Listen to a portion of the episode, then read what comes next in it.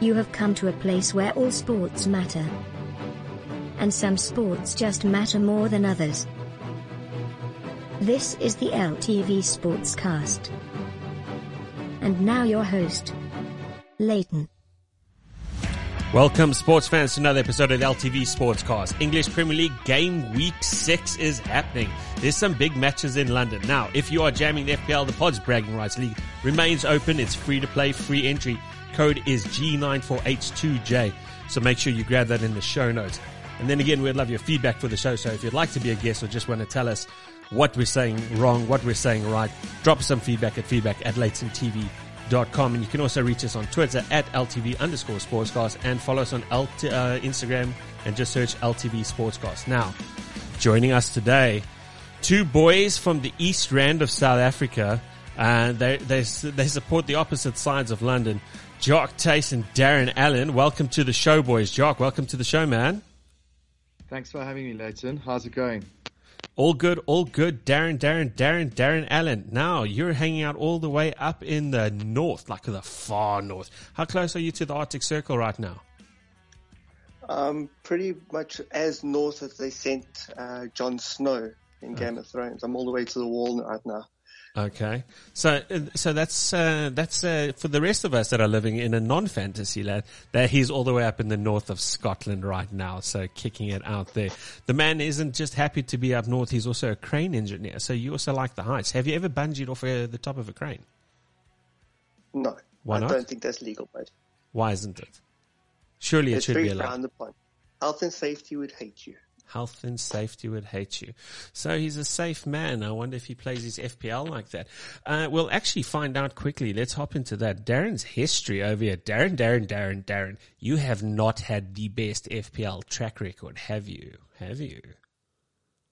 Not at all. Big gambler on the selections, always. Big gambler on the selections. But you're still relatively young, so you, you do make that uh, knee jerk reaction, obviously. But your top finish, 1.6 million tisk, tisk, tisk. And uh, you're, you're also a, a Spurs supporter. Correct, yes. Do- so do- are the two synonymous to, or is it like, are they mutually exclusive from each other or, or is there some value to that? Do you know any Tottenham supporters that do well at FPL? No. Okay, so they all make poor decisions. Ooh, that's I rough. don't think he knows any other sports uh, Spurs supporters. Well, well, well, well, shots fired already. Now, the, that's know, coming straight I from an. Arsenal man. Jock Tace over here. You're actually, actually, your, your top finish 33,000 in the world, but you generally kick it at, in the top 500k. So, Yes, yes, sir. Actually, put a bit of homework in it. Uh, like the ball, like football. Um, loving it, actually. Okay, so tell me your, your FPL, the, the season expectations. Where do, where do you want to land? I just want to be in a top top one hundred thousand. Um, but it's it's a struggle. I don't know. I don't. Every every gamble I'm trying to make this this um, uh, this fantasy game here, um, it's just not working for me. So Okay. we'll see. But it's still early days. We're only in week game week six. That's correct. Um, so, So early days. Yeah, there's time to course correct if you do need to course correct. You're currently sitting at 1.5 million in the world, but it is okay. It is not the end of the world. There's a lot of things that can happen before the end, and we'll see. We'll see if the LTV sports Sportscast can help you along the way. Um, we got some really good praise from last season from a bunch of the guys that reached out to me saying, you know, the show did help and hopefully the show does help you. However, there's one thing I can tell you and I've looked at it. Game week four, you made four changes, took three hits. Uh, so minus 12 points right off the bat in one week. Was that myself? Yeah, that was No, you. no. I think I had um, two. I had two free transfers, so I only only took. Uh, Oh, you only took a minus eight, eh? that's it. Yeah. Okay, fair enough. And then you, Darren, you're currently sitting at 3.4 million in the world. You guys are actually doing both better than me, just by the by. But I just do want to let you know, and I have said it to you. I think I told you guys before. If you had listened to the show um, last season, I was all the way down at 4.3 million after 14, 14 or 15 game weeks, and I still made it up to 400 and something k. So it is still early days, and there's there's many things that can change before before the end of the season. So we'll see what we can do to get you guys up there. Now, fortunately, they come they come out of the East Rand. This is for the for the rest of the world that is out there. Um, historically, they they greet each other with fists. I mean, that's that's a thing that the East Rand is doing. Am I right? And any of you guys That's football hooligans? 100% correct. One hundred percent correct. So a Friday night uh, is, starts off with a little Friday fight and a couple of couple of rounds, and then uh, then take the, the old binto, eh? What's what's what's the word for it, eh? For the chickies, what do you? Bennett, I, Yeah. I think it. I think you you got it wrong. I think we, we first go out for a couple of beers, two or three beers, turn into a couple of brandies. Uh, brandies gets into get you to your closest or your only pub in Springs. Um, and then yeah, that's when you fight. Go home if there's any bunnets. You know, Springs is uh, it's a small town. Yeah, sure. Okay. don't Well- act like you like Bennett, but okay, so Arsenal versus Spurs. We'll get into that game. That's on Sunday, playing uh, the final game on Sunday. So, but before we before we get there, quick question. Uh, some some few talking points. The VAR call for the no penalty for Southampton. Um, I'm happy to see. I'm happy to see, and usually I complain about VAR. If you've been listening to the show over time, you'll you'll you would have found out that I I don't like a light touch, but I know there was a lot of Southampton supporters that were like, "No, this is the worst thing in the world, and they should have got the penalty." But you know, you kind of watched, and again, I think VAR made some really good calls this week, or the decisions that was made. Take the Ronaldo would be penalty, and they're like, "Oh no, you know, it's definitely knee contact." But I'm thinking to myself, for the for the Southampton one, um, the player was going down before Kyle Walker stepped across him. He was already on his way down, so it's like, okay, may, maybe maybe it wasn't Kyle's fault if you're already on your way to the ground. And then with uh, Ronaldo, he kicked the ball to the left and he was running a like a swerve line, so he wasn't exactly ball tracking at that time. So he actually sought out the contact, which was really nice to see. And I say that although Ronaldo's in my FPL team, it was good. I think it was really good for football that uh, that in those two matches, no penalties were given. How do you guys feel about that VAR this past week? So I, I thought the calls was good. I think all the calls were good. Um, even if you go and you look at the Arsenal um, Arsenal game, there was also a VR VAR decision where there was a penalty awarded and it was a no penalty given at the end of the day. But I think all the calls were quite accurate. You know, um, I think it's, it's it's becoming a bit more consistent. So the close the the, the, the closest calls. Um, are not really the game changer of the with regards to you know penalty given or penalty not given. So yeah, I think it's consistent. Okay, that's excellent. I'm happy to hear that. And uh, Darren, all the way in Scotland, you, do you uh, do you guys ever talk about the about the Premier League over there, the English Premier League, not the Scottish Premier League, up in the the Great North? we do. Um, obviously, Premier League is covered throughout. It's internationally renowned. So the main talking point for most of the, the people I see here is the Premier League, um, especially when I hear my accent. I don't think I know much about Scottish football whatsoever. Um, then obviously we start breaking into the Scottish football as well. Um, Oh, majority of the guys always want to talk about Quick question: Which uh, which uh, denomination are you? Uh, Are are you Christian by faith? correct, yes. Okay, so which denomination, Catholic or Protestant? I'm a Rangers supporter, so I wouldn't say historically Protestant, but I do lean towards it. Fair enough. Do you, do you, do you get involved in any uh, altercations? Did you take the spring, the the whole like you can take a man out of Springs, but you can't take Springs out of the man? Did you take Springs with you to Scotland?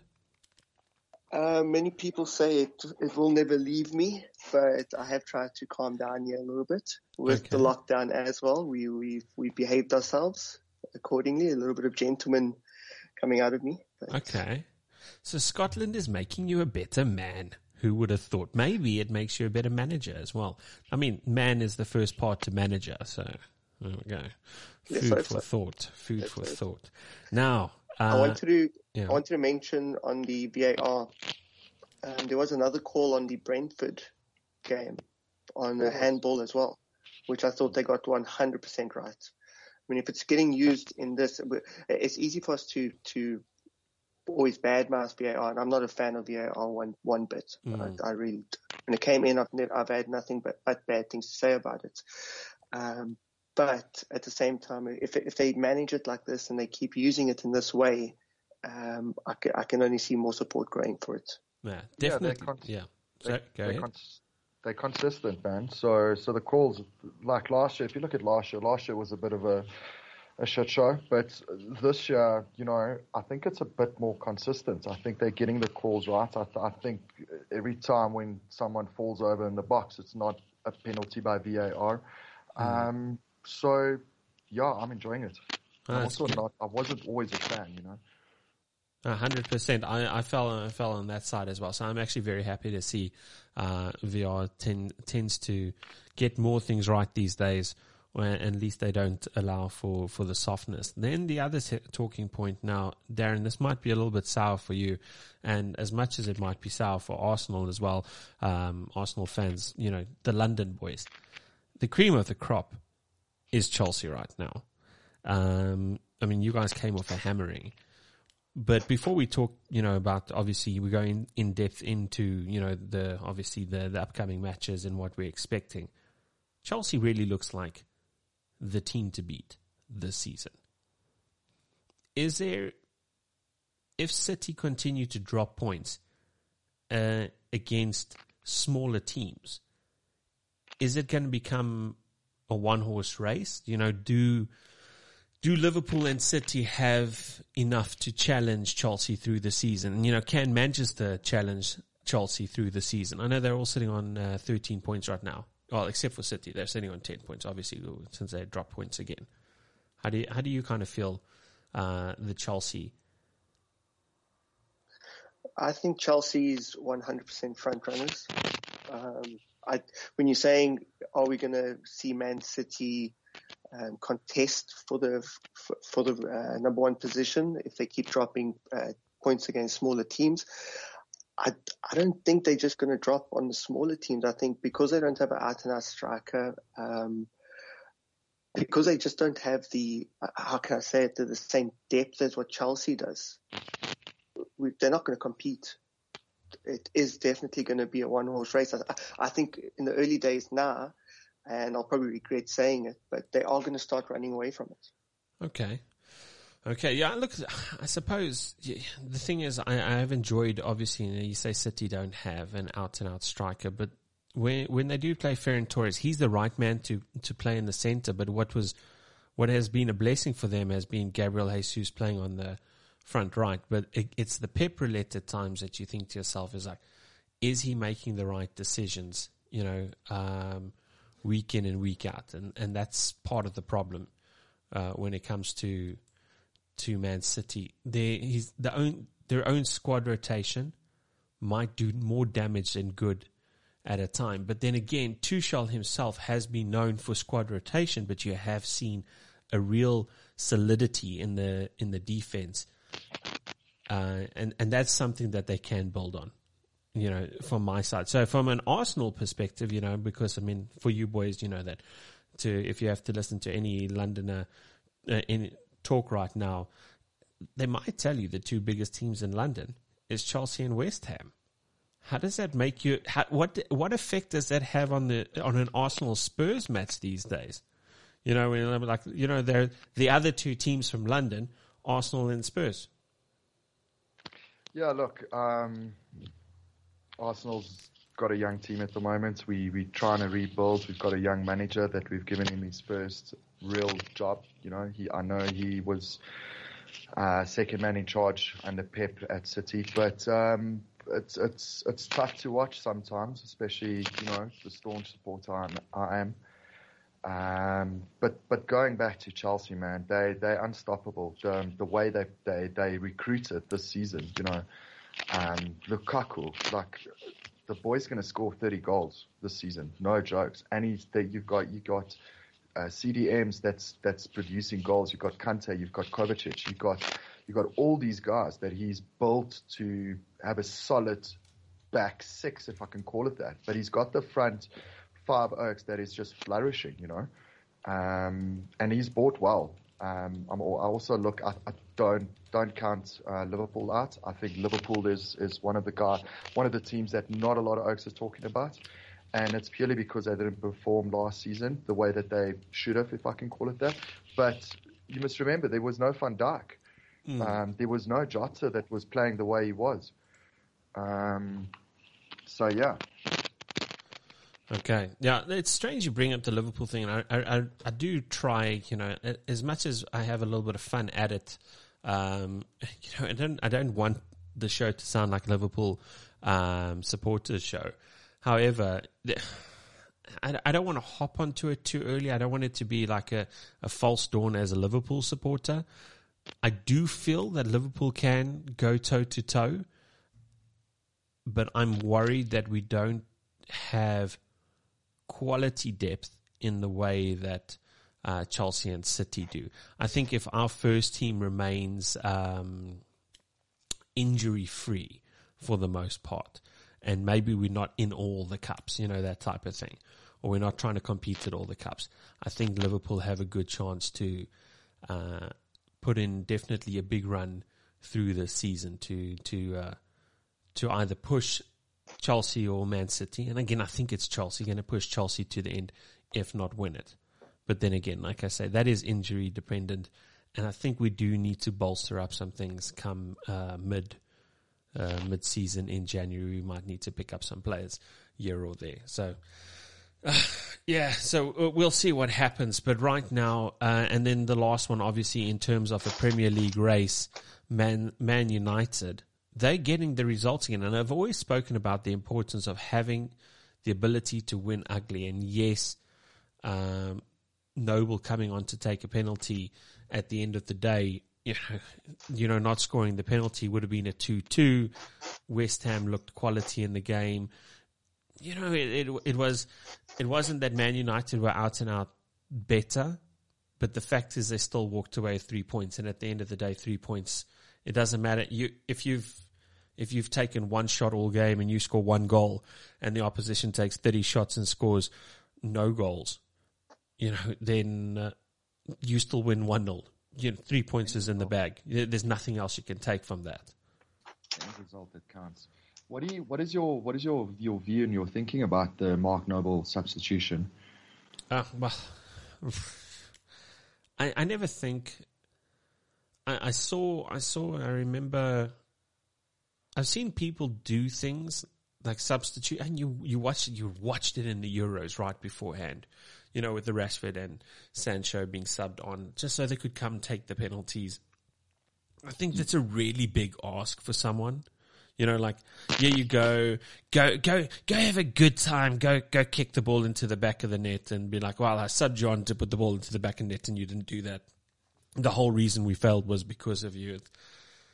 There's no, there, it, I think it, it's very difficult for a person just to walk up and smash, you know, like walk up and smash a goal in on, on a penalty if they haven't worked themselves up into the game, if they haven't settled the nerves. Because I mean, once when players walk out onto the field, there's always, uh, but you see it in all sports. I'm trying to think of a sport where, um, where contestants against each other don't open up a little bit cagey before they settle you know, oh, I think fighting is obviously always going to be the best example. You always look at the round one of a of an MMA fight, the first couple of rounds of a boxing fight. There's always a feeling out, and this is, this, this must come into not just the feeling out. This comes into the emotion to eventually be settled and ready to start to to to build. And if you're not in the right headspace, and you've seen it with sportsmen right across in all facets, if the head is not right, if it's not in the right place, there's problems. I don't believe anyone should be facing that type of pressure. I think it was a very poor call. Um, yeah, it very poor call. I don't like. It's not that we've seen it. It's it's it's not a new thing. You know, mm. if you look at back at uh, the Netherlands did it in Euro Euro 16, if I'm not mistaken. Yeah, but they put the goalie on Edwin van Zaar. He can just go out there and save balls. That's what he does. Mm. You yeah. expect that. That's uh, mm. keepers keepers, if, if a keeper's not in a game the whole game and he has to face a penalty, he has to be ready. Uh, they practice at reaction time. They're, they're, they're a different breed. Keepers are a different breed. They need to be ready to go. That's just it's how they live their lives. On on ready. But yeah, so I think it was a poor call. What about you, Darren? Darren? Darren? What do you think? I think it's. I think it's. How can I put it? I think it's relative. I think, obviously, Noble they wouldn't put him on for their penalty, especially just to have him take the penalty as coming on and that type of thing. He's obviously the guy that takes the penalties, trains it in practice. Um, he's, he's their go-to guy for that. I do agree with you that coming on and just doing that straight from the get-go is not fair on the on the man. But if he's that guy that they keep looking at for doing that, if he was playing the full 90 minutes, would he take the penalty as well? Probably. But again, this comes back into that headspace that I'm trying to say. I don't believe. Uh, look, if he had scored it, if he had scored it, that would be like best decision ever. Great call. Great call, you know, and you're thinking, but most people score penalties. More penalties are scored than saved. Are, are we, and it wasn't a great penalty either. I mean, it was just off center, and it was at a generally nice height for De Gea to to make the save. Given give kudos to the guy anyway. He got that hand up, and it was a strong hand. It was a stiff hand, and he got the save done. Look at his stats, though, you know, and um, that's that's why I think he took took the penalty. You know, his stats his stats shows it. His stats showed it over the last ten years that he's been taking penalties. Um, I think he was over a seventy. I think he's at a seventy six percent uh, accuracy rate when it comes to penalties in his career. Okay. So not just the season, but um, is that yeah. good for a penalty taker? Three out of four. Three out of four. Sounds a little bit poor, doesn't it? Mm. I think that's a little bit poor. I think. Uh, mm. Now, when you say that, if he's if his penalty percentage is three out of four, I think that's a poor call. I would have mm. probably left Bowen on and said, "Bowen, go have yourself a, a good old go at it. Uh, why not? Why not take the penalty?" He was part of it the whole game. Anyway, anyway, right. Is there any other talking points you guys want to bring up before we get into the game week preview? Uh, nothing on my side. Maybe just uh, Harry Kane. But um, we'll speak about Harry Kane when I think we discuss Arsenal versus uh, Spurs. Yeah, I think that would Harry be a good Kane time. out of your mouth. oh, and to the listeners out there, these boys are these boys are friends as well. So whatever dirty word that you hear they say to each other, it's probably because they know each other and they mean it. So it's probably well deserved. Anyway, because they know each other's deep dark secrets. Anyway, anyway, anyway, anyway, anyway, we open up the the game week with quite literally what should be the match of the weekend. And I know what you guys are going to say, but Arsenal playing Spurs, big, big game, you know, big London teams. That's all nice for you guys. And I, and I think that's wonderful. But Chelsea are at home to Man City. First game of the weekend. Is it a six pointer this early in the season?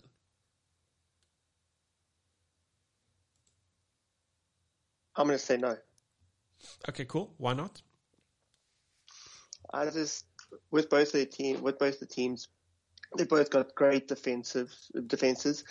Um, I do believe Chelsea is going to be be the victors on this.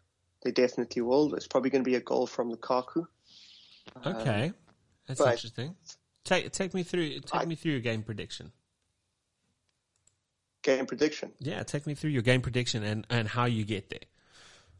Okay, it's going to be a nil-nil first oh. half. Okay. It, it, will be nil-nil first half. Um, Chelsea eventually they're just going to having the what I saw with with the game against Tottenham as well. And I know we we we comparing two different caliber of teams right now, and it hurts me to say that. But as soon as they their, their strikers weren't paying off for them, the rest of the team did. I mean, they had Kante, they had their uh, Rudiger come in, and those they had decent goals from guys that were further back on the field. Um, and that's exactly what's going to happen with, with Man City. They're going to press, they're going to go wide, and eventually, with them with them running wide, Man City is going to try and counter that, and it's going to leave Lukaku open. I don't see a massive scoring game. It's going to be a one 0 maybe a two one, uh, but it's definitely Chelsea all the way. Okay, Jock. Are, are you in agreement? Yeah, I'm in agreement. I think Chelsea's winning 2 0. Yeah, I think what's what's what's going to happen is Chelsea's going to score early, very early. Mm. Uh, Tuchel's going to sit back for 70 minutes, and I think he's going to score a second goal late 80, late 80 minutes. And I think it's going to be Lukaku with a counter, typical counter-attacking goal. So I think it's an easy, easy. I wouldn't say easy, but I think it's a it's a great time for Chelsea to play City at the moment.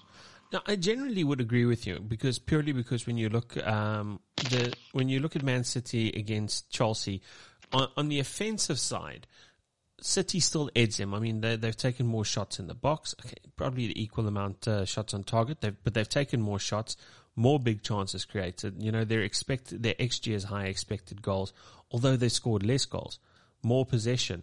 But the hard part, and it was, I think, what's the the tough pill to swallow for a City right now is, although it looks like, you know, on paper they have a great defense.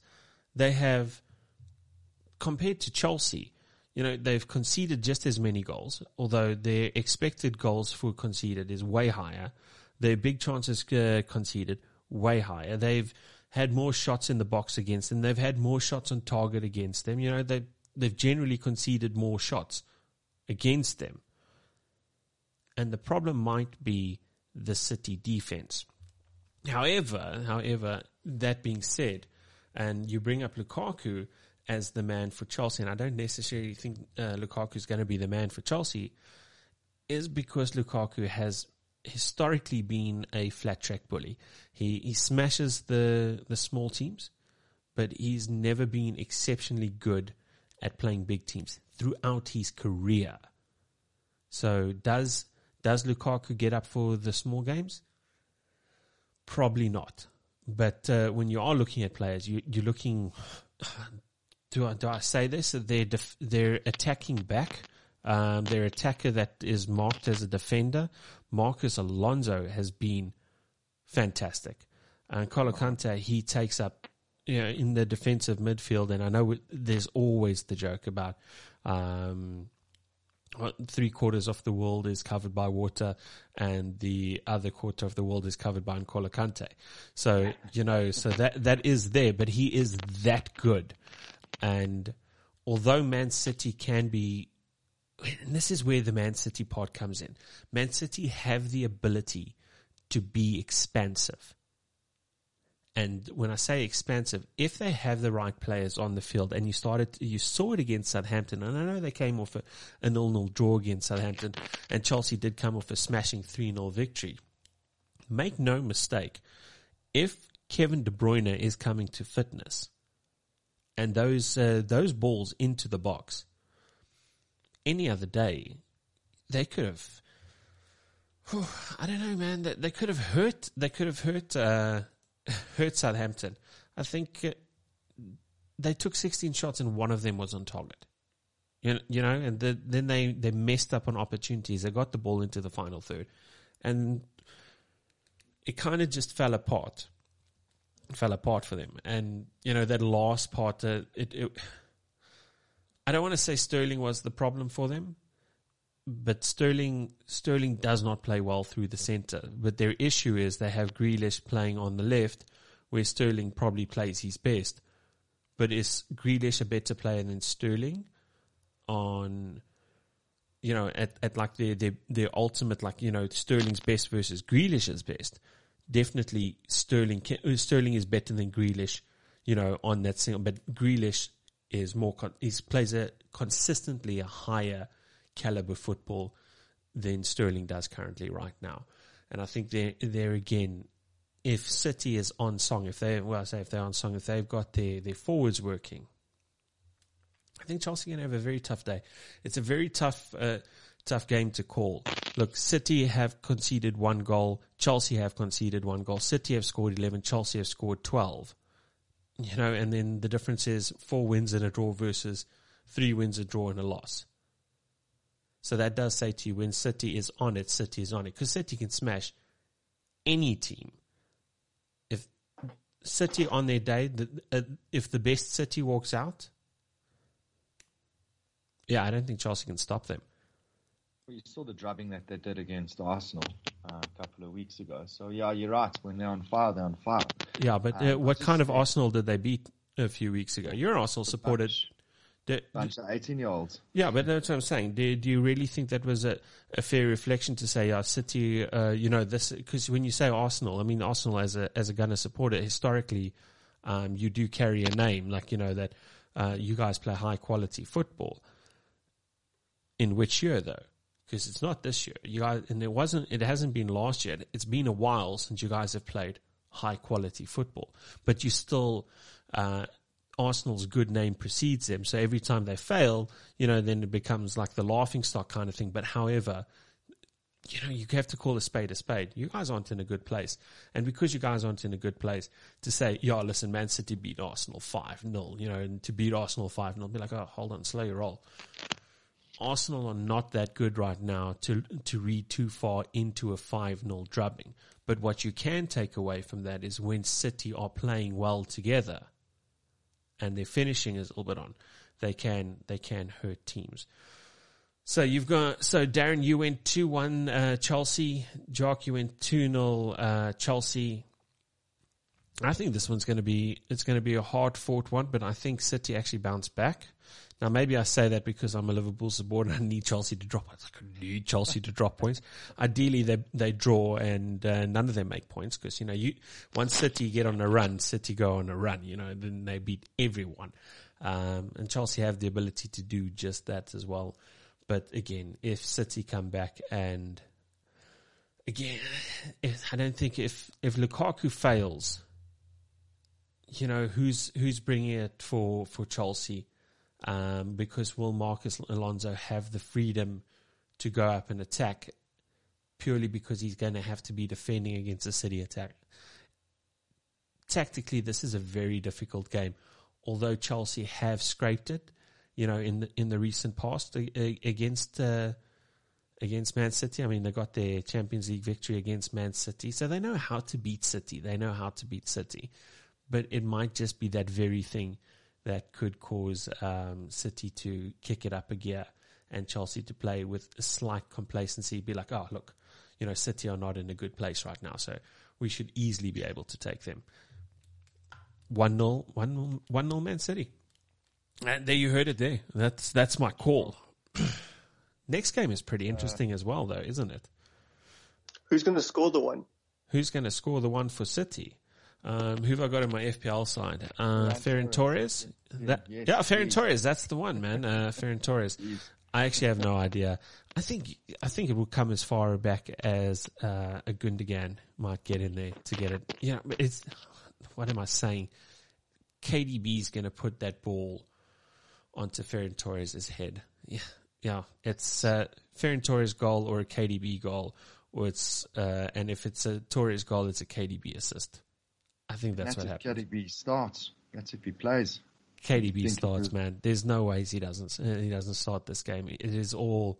It is all too ready for him. He's coming back to fitness, and again, a man who comes back to fitness, and you know, he, whenever a player is out and he comes back and he plays the way KDB plays, and distributes the ball. KDB is special, but he's special when the pressure is not on him to be the only person that performs. One, once he's the once he's their only go-to man, the pressure is on there. I've generally I've generally feel that KDB has um, he's got bogged down and he gets in. And, and again, I think it's a mental thing. He he stresses himself out of the game uh, in this need to to get a victory. But yeah, so it's going to be a tough one. Um, but it's it, it is the, it is the biggest game of the weekend. But for you boys, not not quite as much. But uh, you guys are going to have to wait till Sunday evening for that. But again, you know, another top of the table team. Here we go, sitting again also on thirteen points. Man United are playing Aston Villa. Aston Villa are, are blowing hot and cold. And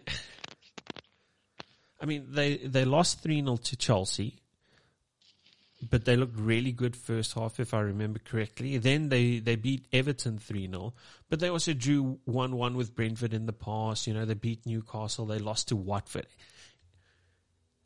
You don't know what Aston Villa turns up. Again, Aston Villa is that team that that could be amazing or could be amazingly crap on a day. But we know they're playing against a United team that is getting wins, even if it is ugly. And they're getting, they have a player out there that takes unbelievable amounts of shots that is, uh, that is selfish for all the right reasons.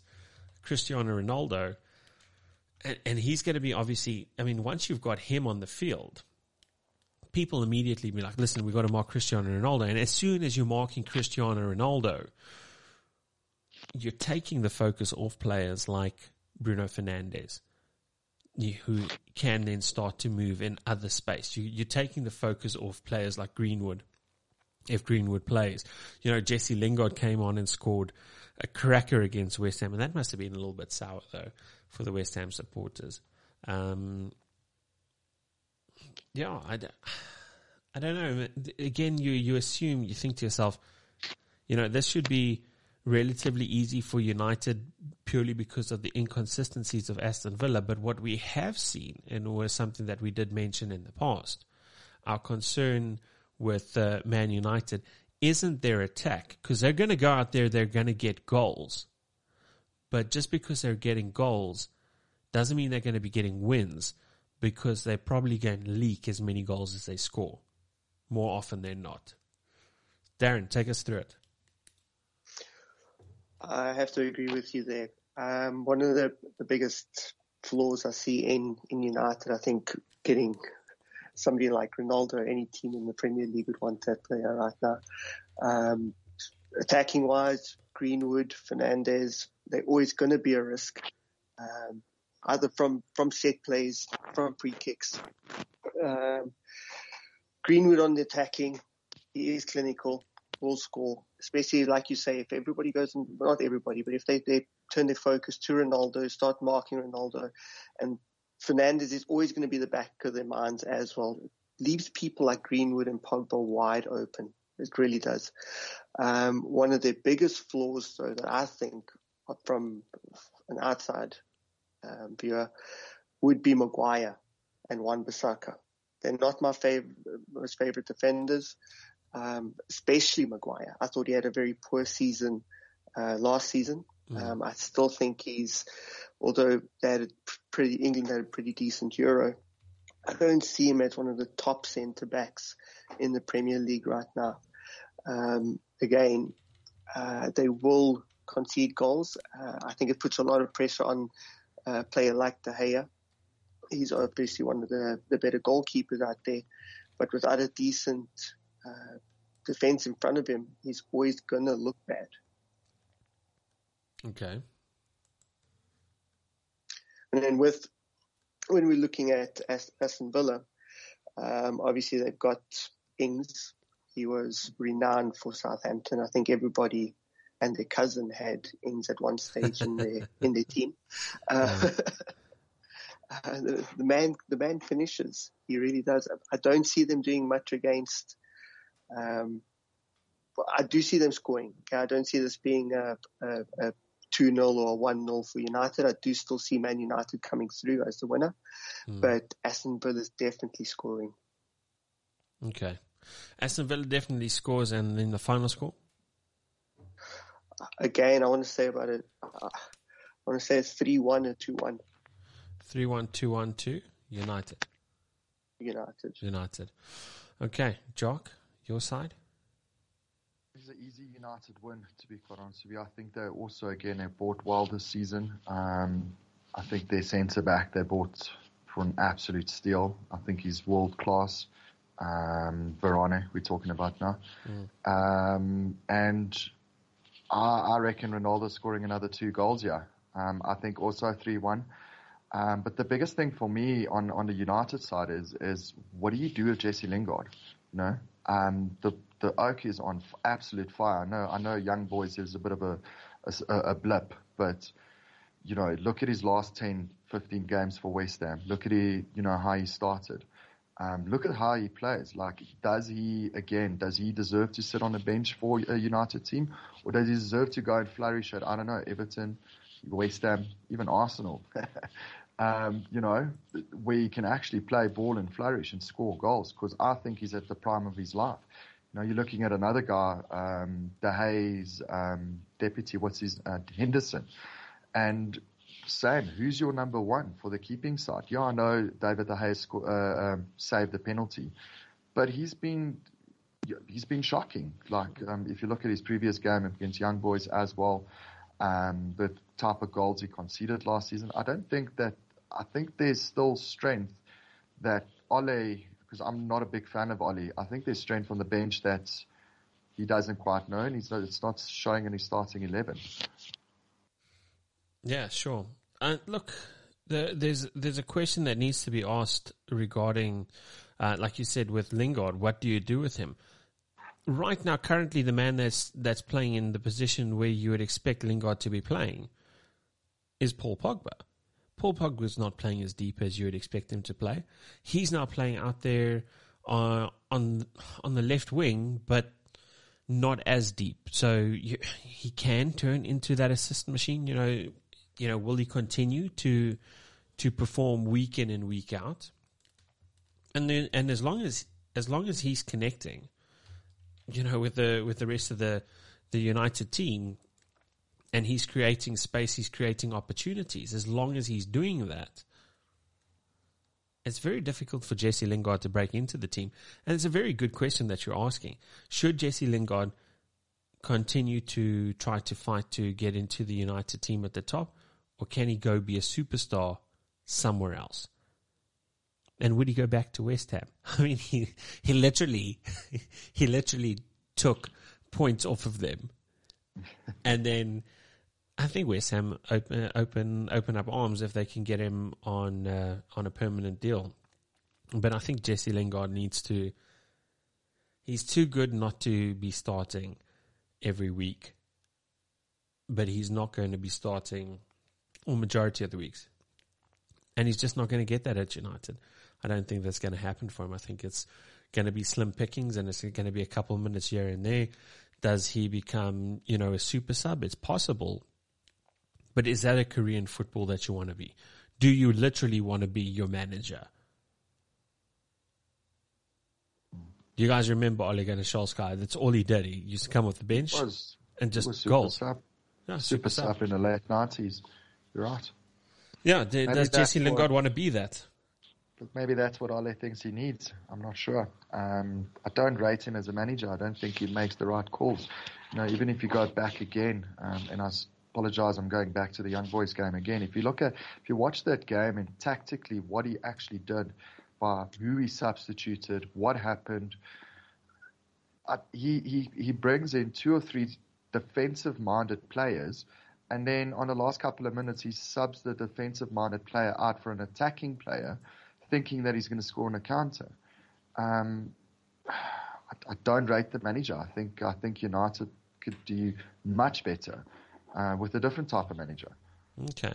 Well, he has made uh, changes galore for uh, tonight's game uh, in in the EFL Cup, and currently at right now this very moment in time, Lanzini has just scored against Manchester United, and they are leading now one 0 So by the time wow. people listen to this, you know the the game will be over. Be like, we already knew that. You know, this is old news. And be like, well, not for us right now. Now, now we've got what we got, and you have watched him start with Sancho, Marcel. Uh, Martial, uh, Lingard up front, you know, Van de Beeks got onto the field. But it's a very different team. So for the first time in a long time, you actually see United change teams. But then again, you know, you say the Carabao Cup. How many of the Premier League teams really care that much about it if they're playing in Champions League? You know what I mean? I like the, the I was going to say Arsenal does, but then you, you mentioned the if they're playing a Champions League. So best I keep quiet. Yeah, so you you got it. So there there is. I mean, there's merit to it because you look at the West Ham lineup at front. They've got Bowen, Lanzini, Yarmolenko.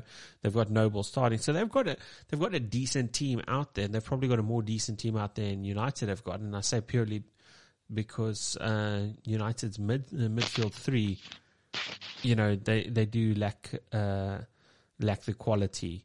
Um, you know, without a Fernandes, without a Pogba. But anything can happen, and again, that comes back to the the weekend's going to come around. If Lingard is starting now, Lingard is not uh, going to be starting on the weekend against Aston Villa. And, and you, what you're saying is right now, based on everything you have just said to me, the fact that you know Ollie doesn't make the right decisions. He's relying on his team to outscore the other team. He doesn't have the best defensive team. Aston Villa have the ability to go big. They have the players to go big. So when it when it goes right for them, it could go really right for them. And, and I, I would say, you know, United should be a shoe in for the weekend, but the problem is uh, with with United, they do you feel like they lack a consistency that they would have with a better manager. They have conceded four goals this season. Now, they've also scored 13. So they can score as many. And for me, it, it becomes a high scoring draw. Really, it does. Uh, this game, this game is set to be a high scoring draw. Uh, Villa have scored as many as they've conceded this season as well. So, from that aspect, a 2-2, a 3-3 is, is even possible. Uh, from my side, but I don't, I don't actually have a winner for this weekend. I think United did win ugly against uh, West Ham, can you keep doing it week in week out? We've seen that's where the the failures have come. Uh, uh, for many a team have come unstuck, unless they have an underlying quality, you know, a tactical superiority, rather than relying on the team to manage itself. Okay, and uh, just just FYI, um, the mighty Arsenal have gone one 0 up against Wimbledon uh, right now. Lacazette has scored an amazing penalty uh, for you guys. You must be very happy with that. Jock, Jock is smiling He's from ear to ear right now. He's I've like, got the new. I've got the new saying for Arsenal. It's uh, one 0 but still. Hashtag we back. it's Wimbledon easy there. Tottenham, Tottenham, not to be undone, have gone one 0 up literally right now against uh, against Wolves. So Darren, you can smile too. And who do you think scored so the goal for you? uh, probably Kane. Uh, you would think that, but he hasn't hit uh, the broadside of a barn recently. Ndombele has managed to get uh, get that goal for you guys, and they scored it in open. You guys scored it in open play, so that if that is that if if that's a sign to come for the weekend, boys, and when we eventually get there, Tottenham are scoring Arsenal goals in open play. Yeah, Tottenham scoring goals in open play, but we've seen uh, we've seen uh, Tottenham also give away uh, stupid penalties. So, whew, early days, early days. Right, Everton versus Norwich. There's a fun game. There's a fun game. Everton, Everton, Everton. That man Rondon, without Richarlison and uh, Dominic Calvert-Lewin, I know we'll talk FPL a little bit later, might be something fantastic if you if you are a uh, if you are looking for a little bit of a differential. Yes, they've come off a 3 0 drubbing to Aston Villa, but they didn't look as bad as the scoreline as the scoreline showed. They just lacked quality in in getting the ball on target. Where Villa all three shots that Villa got on target, Villa scored. Well, two shots. One one they didn't score. Uh, Lucas Digne decided to to put in an own goal on, on the other one. So let's put it that way. So it, it wasn't it wasn't really you know like completely fair. You know, and I know we've just gone off Aston Villa with. Um, but we didn't actually talk about Matty Cash's goal, man. What a screamer! That that was that was a tremendous yeah. goal uh, was, to to to watch out there. And you know, it was it's difficult again, you know, when you look at something like that with Everton coming off something like that against Aston Villa. Norwich still, still really, I mean, they are probably the, the whipping boys. They're, they, they're going to be the whipping boys this season. I made that call Brighton early. I haven't changed my mind on it. And, uh, is there anything that Norwich can get from this game, Jock? No. Uh, I think you hit the nail on the head there. Um, they this season's whipping boys. I think they they will get some sort of points at home, but away from home, I don't don't think they can get anything. Um, I, th- I, just think they lack the quality. Um, they're a top championship team, and they, they showed that by um, bouncing back quite quick back into the Premier League. Mm. But again, you know, I think they're going to be the whipping boys of the season. Um, they don't look good, you know. They just don't look good. Yeah, they've conceded. They've conceded 14 goals so far in in all of five games. I mean, that's just under three goals a game. It's wow it can't it can't be easy.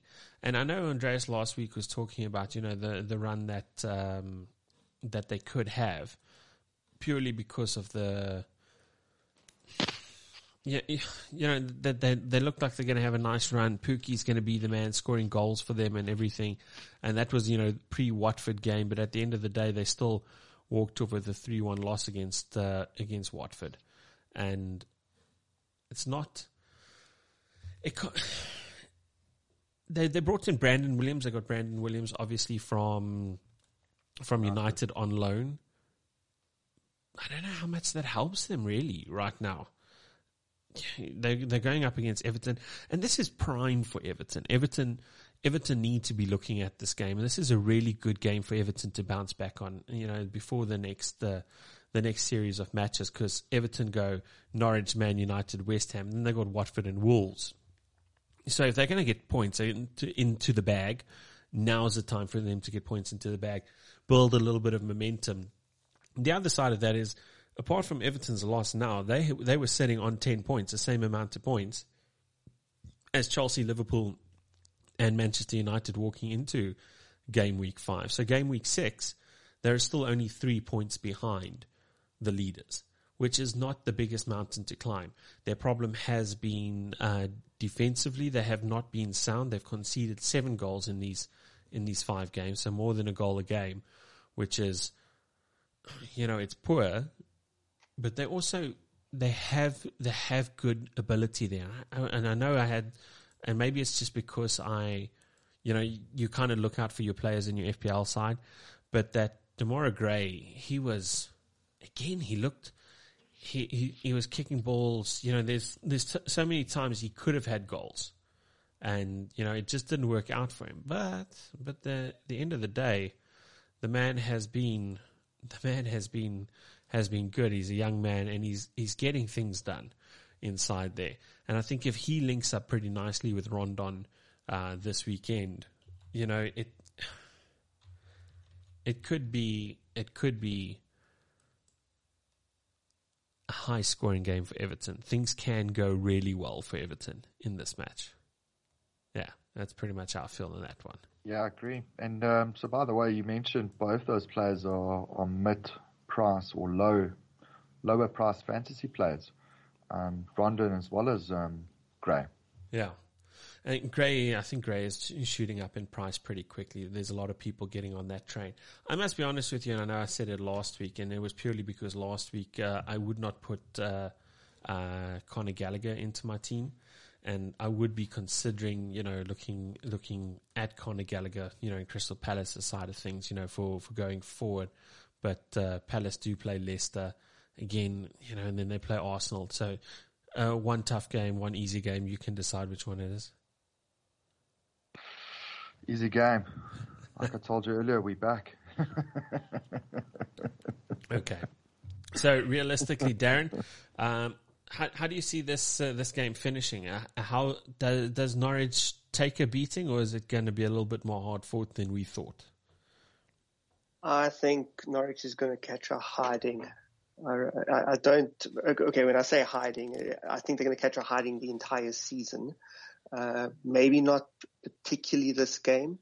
Um, I do see Everton walking away as winners. Um, maybe Pukki gets lucky. I mean, um, the last time they were in the, the Premier League, Pukki did score. I think he had 12 goals in his last run in the Premier League. Yeah, and he had a hat trick as well in one of them. Yeah, so I mean, you, you, for, for a very low budget striker that you can buy on your team. You can keep him on the bench and gamble when he has the the, the weaker teams that he that he plays against. I don't think Everton is one of those teams. Um, like I said, he might get lucky and he might get a goal out of it. But Rondon, Gray, Iwobi, and then especially, and I know he's not a big point scorer in the fantasy league, but Allen, um, as a center, as a, as a midfielder, uh, he's one of my favorite players in, in, in, in Premier League. But Okay. obviously, like I said, not a big point scorer in the, in fantasy league. Yeah. But Everton definitely walking away victors from this. Are Okay. you are you being biased because uh, you guys share the same surname? Yeah, is that what's happening? Are you asking Ah, me smart stupid call. questions? Smart call. Hold on. Let, uh, let the question stand. Sustained. I'm just asking questions. You know what I mean? Yeah, let's, let's put it out there. Is is it a, is it a surname thing, Mister Allen? Not at all. Okay, Not fair enough. Yeah, so Norwich is looking at uh, they they go Everton, Burnley, Brighton, Chelsea, Leeds, Brentford, Southampton. It is a nice run. Andreas did point out to that last week. On the Everton side, I think they're going. They, like I said, they have to be targeting this Norwich game because after that, it's United, West Ham United, Watford, Wolves, Tottenham, City.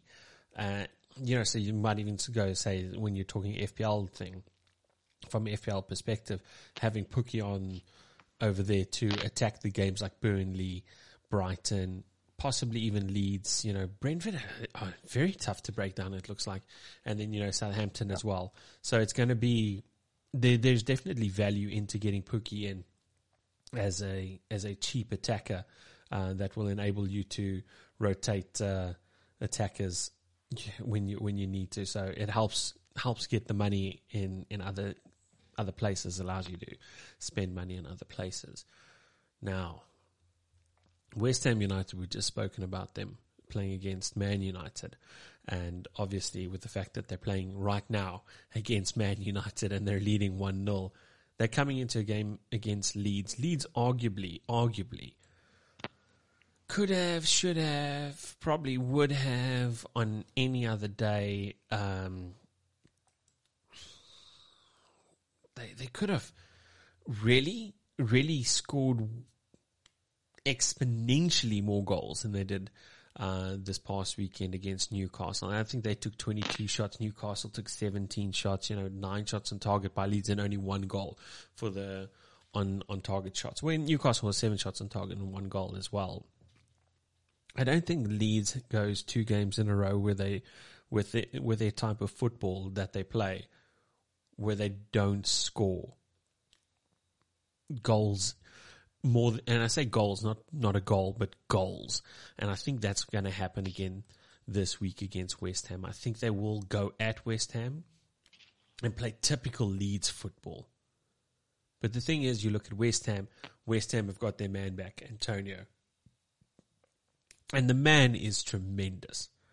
Uh, he barely put a foot wrong until until he put a foot wrong. Uh, Antonio's quite literally, even after missing out one game week in inside, you look at FPL, he didn't play one game week and he had a minus one in the, the week before. He's still the top scoring striker right now in FPL. There's value to that man. And Leeds defense can be got at. And Antonio is possibly, quite possibly, captain material for this week in your FPL side of things. But Leeds versus eh? West Ham, but Leeds versus West Ham is it, it says high goal thriller again. I know we said Newcastle versus Leeds was going to be a high goal thriller, and I think as you say that about every time there's a Leeds game, be like, oh, this could be goals galore. And every time I've said it, it's been like one one one, and I'm like, oh, because I've, I've uh, played my FPL team around those uh, decisions. But yes, it's going to really be a Raphinha, Raphinha Bamford uh, kind of thing versus you know um, the target man of, of West Ham. It, it's going to be like that, and for me, for me to pick a winner is going to be difficult. And Raphinha right now, they say he has a seventy-five percent chance of playing with her because of a hip injury, but he'll probably play. I can't see him not playing. I can't see Bamford, you know, with his little ankle injury, not playing. You know what I mean? It when it comes to a game like this, he, they're going to be on the field. They're, they're probably going to be on the field. Jock, your thoughts? Yeah, look, who would have thought Leeds haven't they haven't won a game this season yet? Um, I think they've drawn three games. Um, that is they've, correct. They've, they've, they've lost two. Um, they always going to score goals, but their defense is so leaky. Um, I don't trust any of the defenders. Um, but the way Bielsa, you know, plays plays the ball is he plays attack minded. You've got a West Ham team that's I don't know, for the last 18 months is scared of no team. So I, I think it's going to be a high scoring game. I think Antonio's back. I think uh, we'll call marking Antonio as a as a captain or potential captain pick. Big balls. Um, I don't know. Um, I don't know if he's gonna go cold. I have a feeling that he might just go cold the next couple of game weeks and then go hot again. Um, but we'll see. I think it's probably the hardest game of the week to predict. Uh, Leeds versus Man, uh, West Ham United. Okay. Uh, while you think about your prediction, Darren, your thoughts? I think it's a it's a coin toss for who's going to be the winner on this game. Really can't call out and out winner, but it is definitely going to be a high scoring game. I would back uh, probably Bamford more than Antonio if I had to captain one of the, a player from either of these teams, I would really go for Bamford, more. Um, I have to agree with with Tace as well, where Leeds their defense is just so poor. I, I would I would hate to be watching and being a Leeds United uh, fan, watching them trying to maintain a one goal lead or a or, or a draw coming up onto the 90th minute or the 85th minute because they can concede at any time, and they have. Yeah, that that is, So- is that is a problem, and Yeah. and it it makes it very difficult, like you say, to to pick a decision over there. Um, yeah, look, I think I think Antonio monsters Bamford. Um, Yeah. in, in especially if Bamford is carrying something, some form of injury. Bamford has the ability to go out there and get a hat trick. I just think Antonio has the ability to go out there and get more hat tricks. Yeah, Yeah. if you can, if, Or a red card. and if he, Or a red card. You're right. He he has a little bit of, uh, but given, like I said, that, uh, uh, it, like you said, you listened to that uh, in last week's show, there was uh, this stupid red card.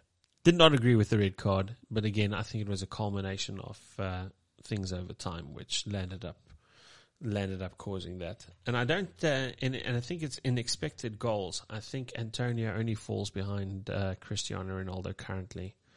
Uh, I'll confirm that for you now. Um, If you have to, if you had to choose between the two as captain, well, who who would you choose between the two? I think my, is hands down the front front guy to call you. Um, but if you're looking at the whole, you know, the whole fantasy as a whole, I think it's it's it's a big call to to to mark him as captain. It might be a potential differential Yeah. when you when, you when you call it with regards to the captains. Um, but yeah, he is the main man, you know. And if he's on, if he's on fire, the boy's on fire. You can, you know, you saw that this season. He's scoring goals for fun, you know. Yeah, I can't. I can't really. You know, I'm. I'm sitting. You know, my my captain minded things right now. There, there's a bunch of thoughts that's going on there. Uh, you know, and I'll speak about it in the must haves. But I do because I I own all three of them in my team right now, being uh, Ronaldo, Salah, and um, Antonio. I, I'm pretty sure my captain's going to come out of there. And I know, I think I said to Jeremy off air, I was like, I'm pretty much going to, well, I said it to Andreas as well. I'm pretty much going to go through my season going, it's going to be Salah captain this weekend or is it going to be Ronaldo captain? You know, and I'm always going to pick uh, one between the other because even when the team loses, you expect him to still score a goal, you know, or to, to be involved in one way or another. And so I'm not, uh, it's a difficult decision to make, but based on the fact that De Raphinha might be carrying something and Bamford might be carrying something, and Antonio has, you know, he has been phenomenal this season, and West Ham, you know, they were competitive without Antonio, but to put Antonio onto that field, they can really get at Leeds.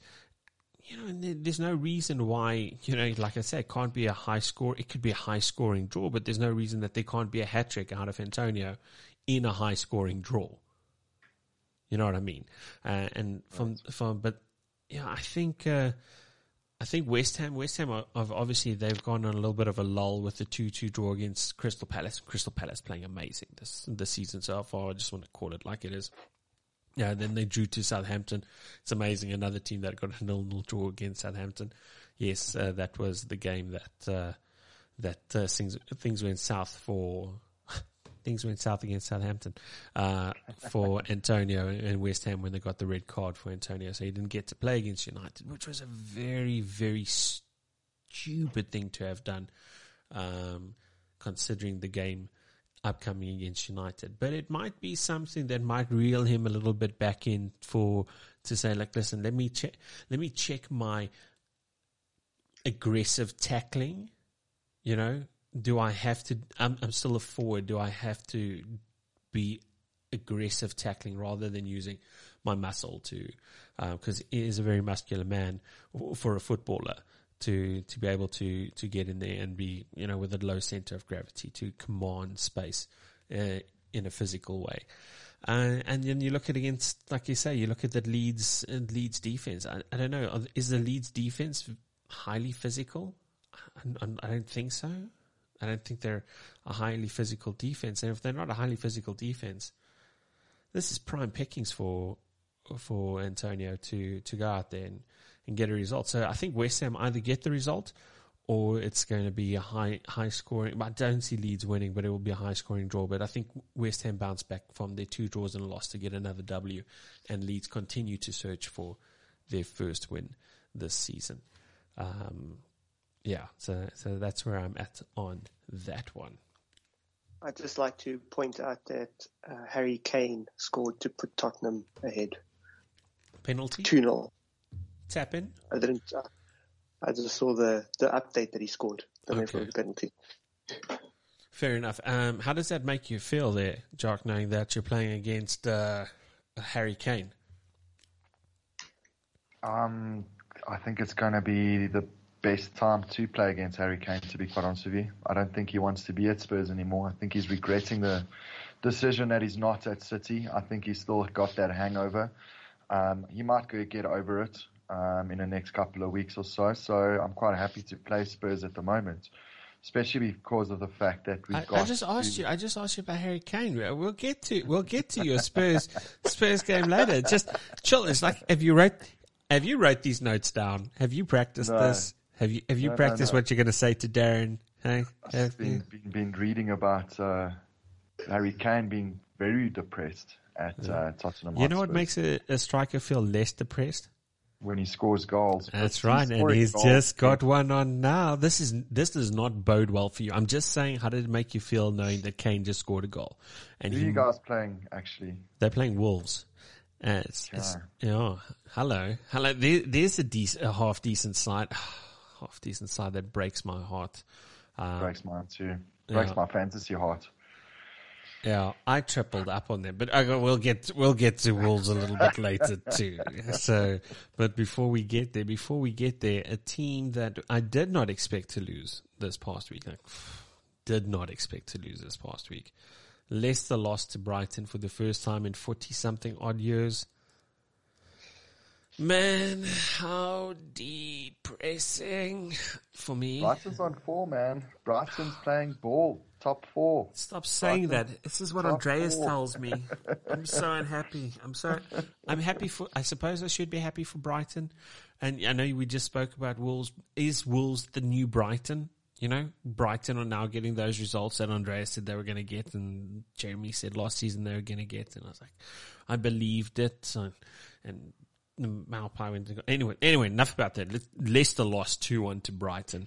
Uh, Leicester are at home to Burnley, uh, a team that lacks purpose and direction. I, I know, I know. Burnley came off a very unlucky, very very unlucky one 0 loss, especially considering they took more more attempts at goals, the same amount of shots on target. They just didn't get the goal uh, Odegaard with a, with a with a, a fairly nice uh, with a, Screamer. with a with a fairly nice screamer. Um, and if it wasn't for the fact that they had the screamer, d- does it look like the goals were going to come anywhere else for Arsenal? Look, I think we're playing. We're going back. So if you if you go back to to the 80s, Arsenal was early 80s top team. Late mid 80s, they became. Well, they dipped. They dipped massively, and you had um, Graham coming in, and he was there was all these. You know, he was winning one 0 winning one 0 winning one 0 and they used to call us boring Arsenal, and I think that's Uh, uh, what's what's happening here. You know. Yeah, so you guys got the 1 0 win over Burnley, but uh, Burnley are playing against Leicester. And Burnley, although although I, I earmarked them for a team that's going down, I think they're going they're going to go down because everything is going to be hard fought. And that's where their game against Leicester comes. It's going to be another hard fought match. But Leicester on the back of two losses now. They've lost to Man City and they looked really good on the counter attack. Yeah. And then they were poor against Brighton. Yes, Vardy got the goal. But you have to think that Vardy is going to look at this Burnley game and go, you know what? There's goals here for me. And, you know, uh, two teams not, not really in form at all. Burnley, you know, like four losses and a draw. Leicester, three losses and two wins. And when they did get the wins, you know, it was against Norwich and it was against Wolves. And the Wolves game, they, you know, obviously Wolves, we speak about not getting the results that uh, that we're expecting them to get, because they, they they outplayed Leicester, you know, their first three games. Anyway, I digress. Leicester versus Burnley, I think it eventually turns around for Leicester. I think they get that result. I think it's going to be another hard fought win, and I don't know how long Burnley can keep this up before before their spirit is broken. Yeah, I reckon I rate Burnley and Norwich as fighting for the wooden spoon. Yeah, I think they're also one of the whipping boys of the season. Um, I, I think you hit the nail on the head with regards to those hard fought games. Um, I think they're gonna. It's it's about time for them to get onto the losing side because the last couple of years, you know, if you look at a cup, I think it was three or four years ago, they, they ended up seventh, you know, and, and they were getting the one 0 wins. Um, I think this season it's going the other way around, so I think they're getting the one 0 losses, you know, Mm. and I think Leicester might just turn us turn their little corner. Um, believe I, I think uh, Vardy will score. I think Harvey Barnes will get back on form because before his injury last year, he was playing the best best football for Leicester City. Yeah. Um, so yeah, I think they're going to turn a turn a corner. I think it's a 2-0, 2-1 for uh, Leicester. Easy game actually. Okay. Darren, are you, are you in agreement there? I'm in agreement. I definitely think Vardy's, Vardy's scoring. Um, I wouldn't go as far to say as I think Burnley's going to drop this this season. I, do feel that they, they probably hit a slump right now. Um, just a quick one on the the Leicester Brighton game. Um, I know Brighton are milking the the how can I put it the the, the their run of form right now. But if you look at the stats, a quick one on the the Brighton and Leicester. I mean, they only had 37% possession. Wow.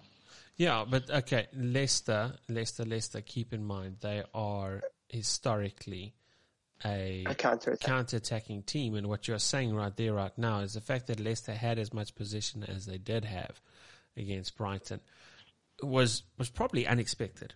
I was expecting Brighton to to do more holding, and with with Leicester getting that much possession, maybe they don't actually know what to do with it when they're when they're on an all-out attack uh, kind of thing. Maybe, yeah, maybe that was part of the reason. That means they were obviously pressing, and because they're pressing, then you know they they don't have that space that they usually operate in, which I think Doesn't free Vardy up as as clearly. Mm. Yeah, so so there we go. Um, you've you've got uh, final score there. Mine is Leicester 2 0. Leicester two 0 Yeah, I, I think we're all in agreement that Leicester lands up getting getting the win over here, um, and it should be relatively comfortable. now, now just a little, little score update. Uh, it's 2 1 now. Wolves have scored a goal. Uh, just by the by. Uh, don't, don't, don't panic, Darren. Darren, Darren, don't panic. Yeah, Darren, why you tell us about uh, Kane scoring and not Wolves scoring? What's what's happening? Sorry, I can't hear you guys. I've got a bad signal. yeah. Uh, talking about bad signal, someone who does not have bad signal, someone who has both feet and definitely the head in the game, man, does St. Max look Oh yes, amazing. Beast, eh? Amazing. And Beast. left foot, right foot, you name it. Is there anything that man can't do? And I'm thinking to myself, why have Liverpool not raided the castle for that man, St. Max? Is he not one of the best things to happen to the English Premier League? I mean, it, again, and I, I like to speak about, although I generally like to keep things just football, but on and off the pitch, St. Max, pure gentleman, pure class, pure class massive fan. And he comes up against Ismaila Sarr, who's definitely the Watford man, as Watford are, are at home to Newcastle. And, and I I is this is this just a fun weekend where we, we look at games and we go, yes, there's going to be goals like everywhere, obviously, except for the Leicester Burnley game. Oh, okay, maybe maybe there's two goals there, but yeah, I don't think so far we've had a match apart from obviously the Chelsea City game, which we expect to be pretty cagey, pretty tight um, throughout the match. You know, the rest of the matches on Saturday, it, it might be a goal fest that we are looking at. Because again, Watford don't have the best defensive record. Newcastle clearly don't have the, the best defensive record. Watford have conceded eight, Newcastle have conceded 13. Watford, Watford have scored six, Newcastle have scored six, but now there's an opportunity for them to to go at each other. And the standout man for for this, and you think uh, it, it is going to be uh, Ismaila Sarr versus Alain Saint Max to to decide, you know, who's going to be which team is going to come out on top. It, it is really going to be between the two of them. I think that will make that uh, uh, make that decision. Darren, your thoughts on, on the boys up north versus uh, versus Watford? I definitely think Newcastle's coming on to win on this one.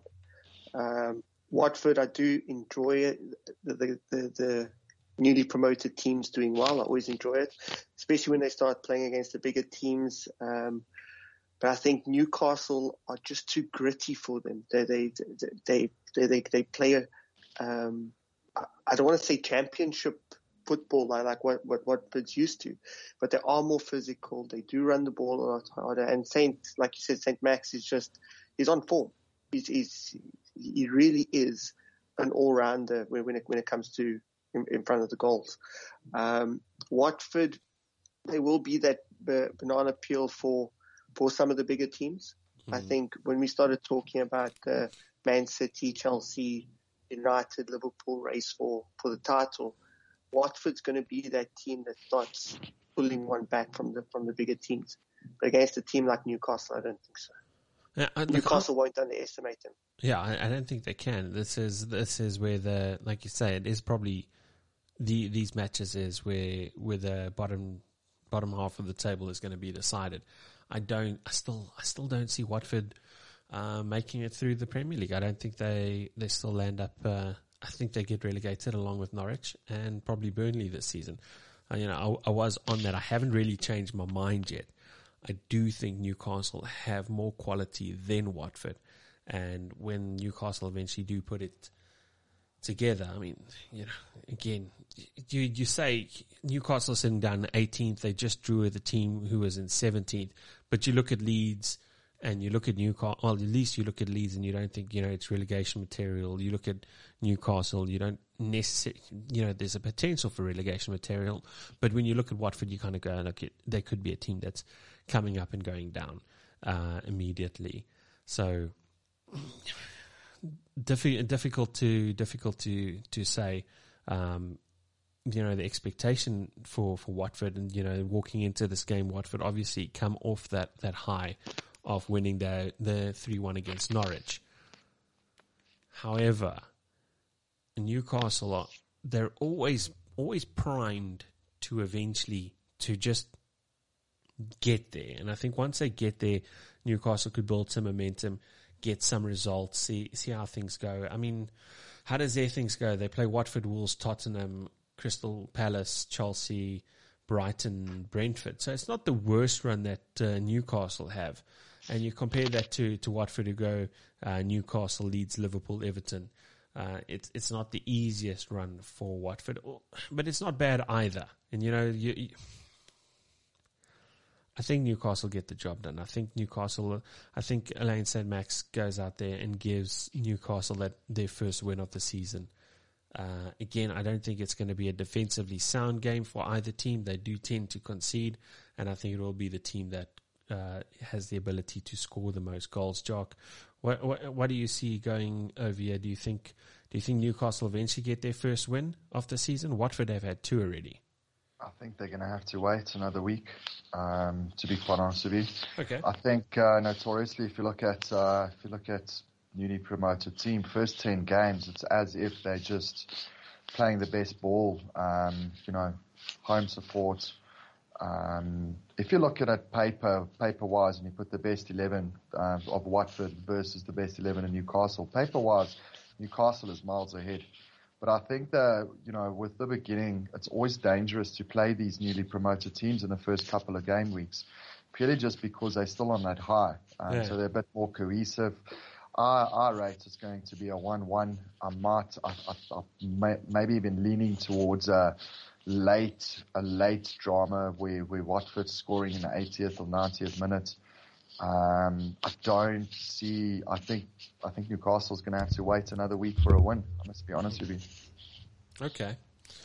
Yeah. So final score there, Jock? 1-1. 1-1. Darren, what did you have it as? 1 0 Newcastle. 1 0 Newcastle. I don't see the goals being as low as that. I can see a 3 1 Newcastle coming in there, and I see St. Max doing the damage that he's been promising to do, as he's actually been doing all season. Man, call me a fan. Call me a fan. Call me a fan. Damn it, I said call me a fan.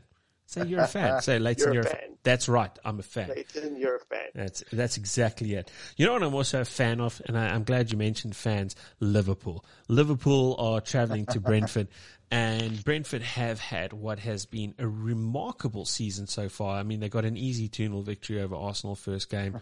the, the draws against um, Palace and Villa. They did lose to Brighton, but again, that was in the last 30 seconds. And has nothing, nothing that Brentford have done this season has shown that they're anything but quality. And this is this is where where um, I think this is this is their trial by fire now. Eventually, I think it is coming. I, have been waiting for it to arrive, and I thought it was going to happen with Wolves. I mean, there was a lot of promise that Wolves have made all season, but Brentford now are sitting in a scenario where they they, they run of fixtures, and this is what we are talking about last week. If they can get through the next next four games, you know, and they, they have some points in the next four games, you're really going to know if they're generally genuine Premier League material because they play Liverpool, West Ham, Chelsea, Leicester. None of that is easy. It's a it's a tough run of fixtures for them to play. And I don't think yeah. I don't think there's going to be many games that they're going to play that are going to be more difficult than Liverpool, West Ham, Chelsea. You know, throughout the whole season, and they play them in the next three matches. You know, so I don't know what exactly they're looking for from this uh, from the next three matches. Are they going to go out there and they say, you know, we're going to want to disrupt the big boys. We want to take a point off here or there. We're going to fight for a couple of draws. Because the truth is, when you go gung ho against teams like Liverpool and Chelsea. These there are teams that are, have the ability to soak up pressure and hurt on a counter attack because they are so much more um, potent in in their finishing. You know, they have that out and out quality, and you haven't seen Brentford really play a team that has had that out and out quality this season so far. So this is their first time, and I'm not saying that because Liverpool, because I'm a Liverpool supporter. There's a reason why Liverpool and Chelsea are tied on the same amount of points so far this season. The only time they drop points is when they drew against each other 1-1. They scored the same amount of goals. They've only conceded one goal each this season, and it was against each other. You know, th- th- that has, there, there is some value to that. I think Liverpool come there, and this is why when we're talking when I was earlier about FPL kind of things, and you know the captain kind of choices. I mean, we've obviously spoke about Ronaldo against Aston Villa, we spoke about Antonio against Leeds, but make no mistake, you could be looking at a Salah special. You can be looking at a Mane. Mane is he's looking primed to to explode if he just starts to finish a little bit better. You you might go and say out there that maybe just maybe the amount of shots that he takes in the game, he could both he could monster Salah and Ronaldo if he just gets the just has probably a little bit more control.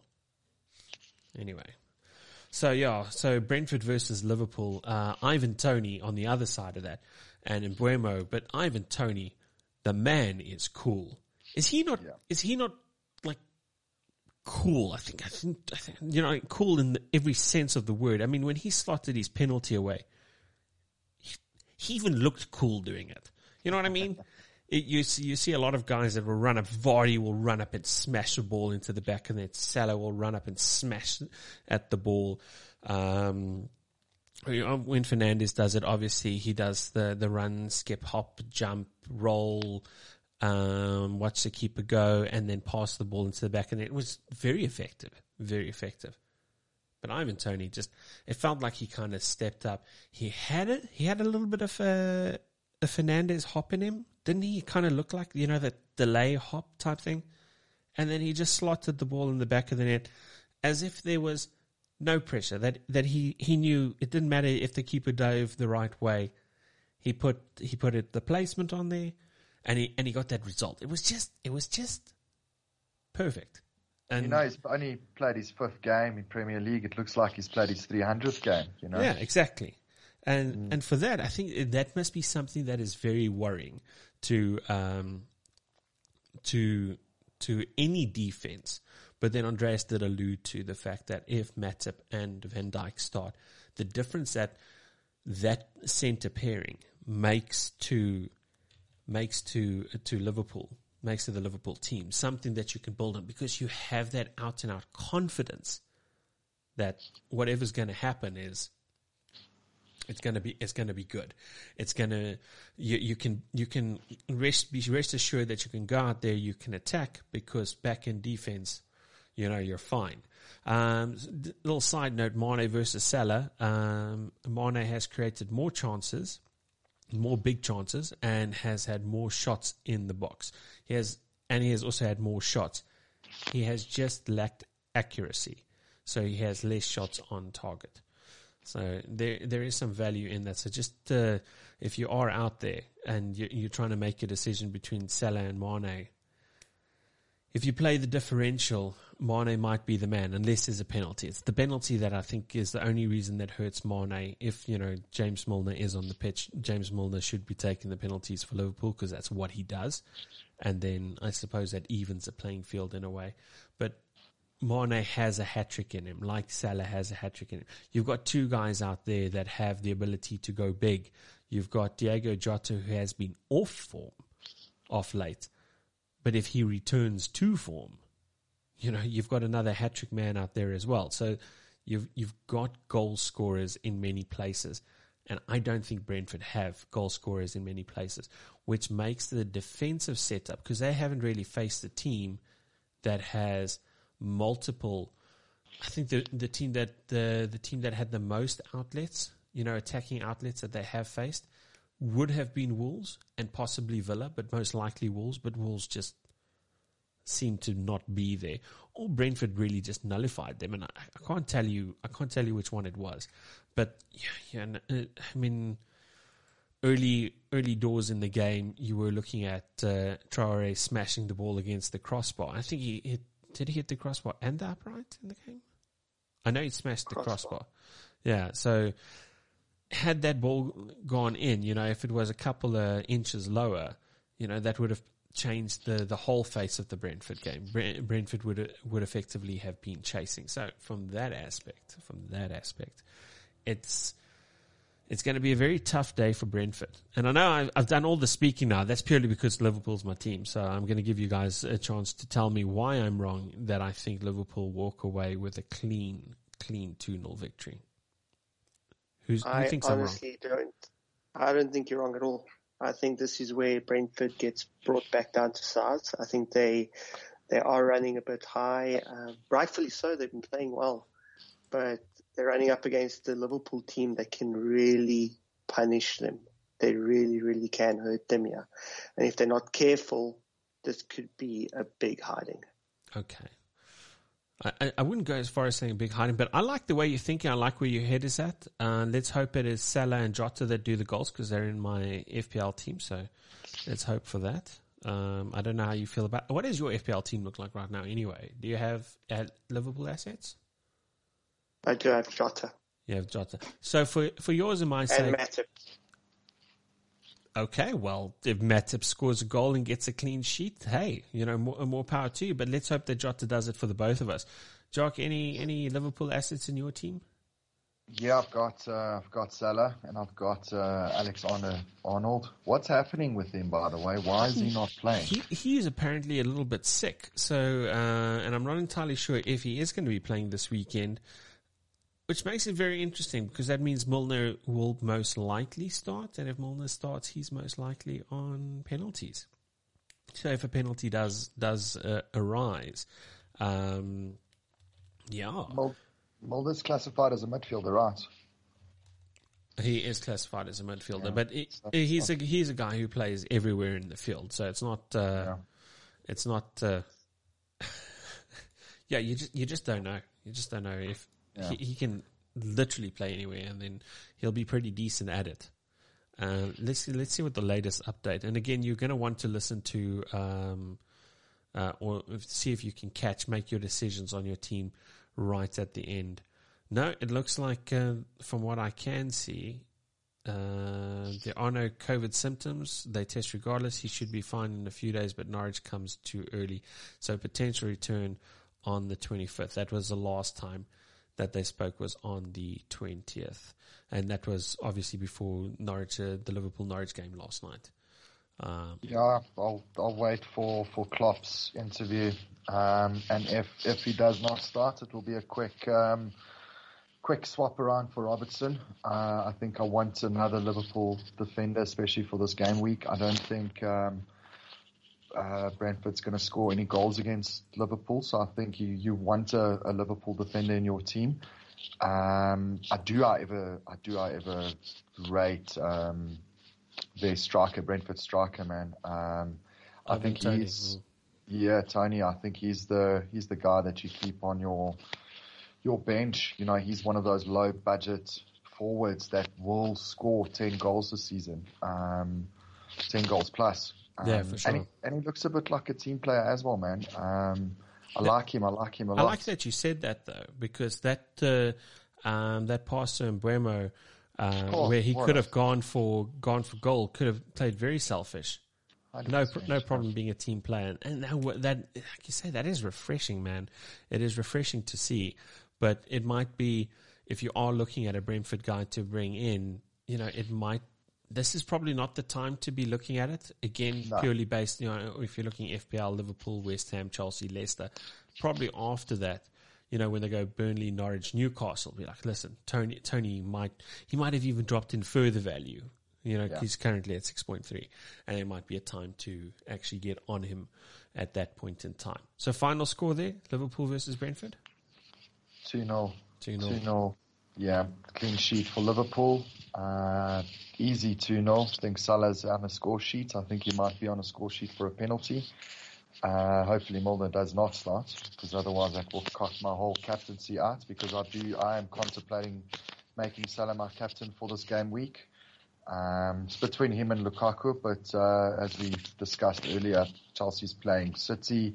Lukaku doesn't really do well with regard to the top four teams. Look at my change, and I do think this season Lukaku will be scoring against the top six teams.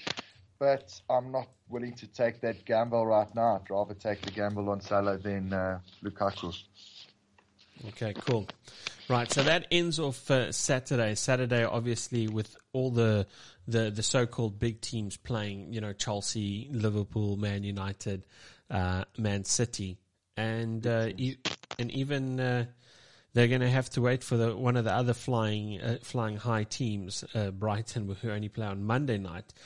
You know, so we will know at the end of Saturday who will be on top of the Premier League going into the next week. Because I don't think uh, the the likelihood that Chelsea, Liverpool, and Man United and Man Man well, and Man United all drop points for Brighton to go out and beat Crystal Palace on Monday night is unlikely to see to see that happening. So what it, come come end of Saturday, we'll know who will probably be on top of the Premier League going into the following game week. Yes, that being said, there's three matches left on the weekend. Um, Southampton versus Wolves. I think this is a game that Wolves need. It's coming at the it's come at the right time because they've obviously come off a, a match against a match against Brentford. And again, the whole season has said, you know what, Wolves Wolves have been fantastic against the the big teams, but they were absolutely wasteful, impotent in attack against Brentford. Not didn't register a single shot on goals all game. Darren, your your thoughts on, on Wolves? Did I get it wrong so far this season? I've been praising Wolves. I've tripled up on Wolves assets, and I think to myself, the underlying stats are there that support my decision. I mean, they are there, but Wolves just nothing. I I thought Wolves were going to be a lot better than they are this year, um, especially with people like Traore coming in there. I mean, as soon as I heard Tottenham looking at, at buying him, I, I was over the moon. We never obviously signed him, but he's, he's, he's one of those players that you want on your team. Um, with regards to them against Southampton, I think Southampton, after losing their striker Ings, um, they they just really aren't threatening enough. They they did manage to get a nil nil with with Man City, but it's just not there for them this season. I don't see Southampton doing well.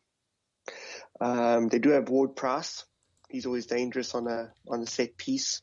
Um, can't can't take him out of the game at all. But if I have to choose somebody here, I'm going to say Wolves. Okay.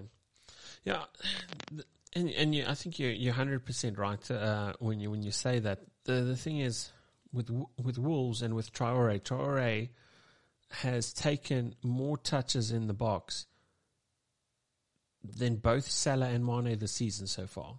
Eh, let that sink in for a little bit. He the although he hasn't you know shots on target, it's been horrific. I mean, the boy does not know how to finish. He just does not know how to finish. Um, you know, he can run 80 meters. He can dribble past five guys. He gets one on one with the keeper, and he'll I don't know hit a crossbar, flush it to the right. He doesn't know how to finish. Um, Do you think it's a finesse versus power issue? I think so. Yeah, I think so. You can't can't shoot soft, you know. Everything is at 150%. Even the boys gymming is, you know. no, he, he, he, he's pretty, he's pretty, he's pretty stacked for sure. Um, in, in the, in the muscle department. And, you know, obviously you can see it. He's, again, we speak about like Antonio, but the physical prowess of Traore is, is something else. Um, but there has to be a point, Jock, that you must be asking yourself is like, can this continue?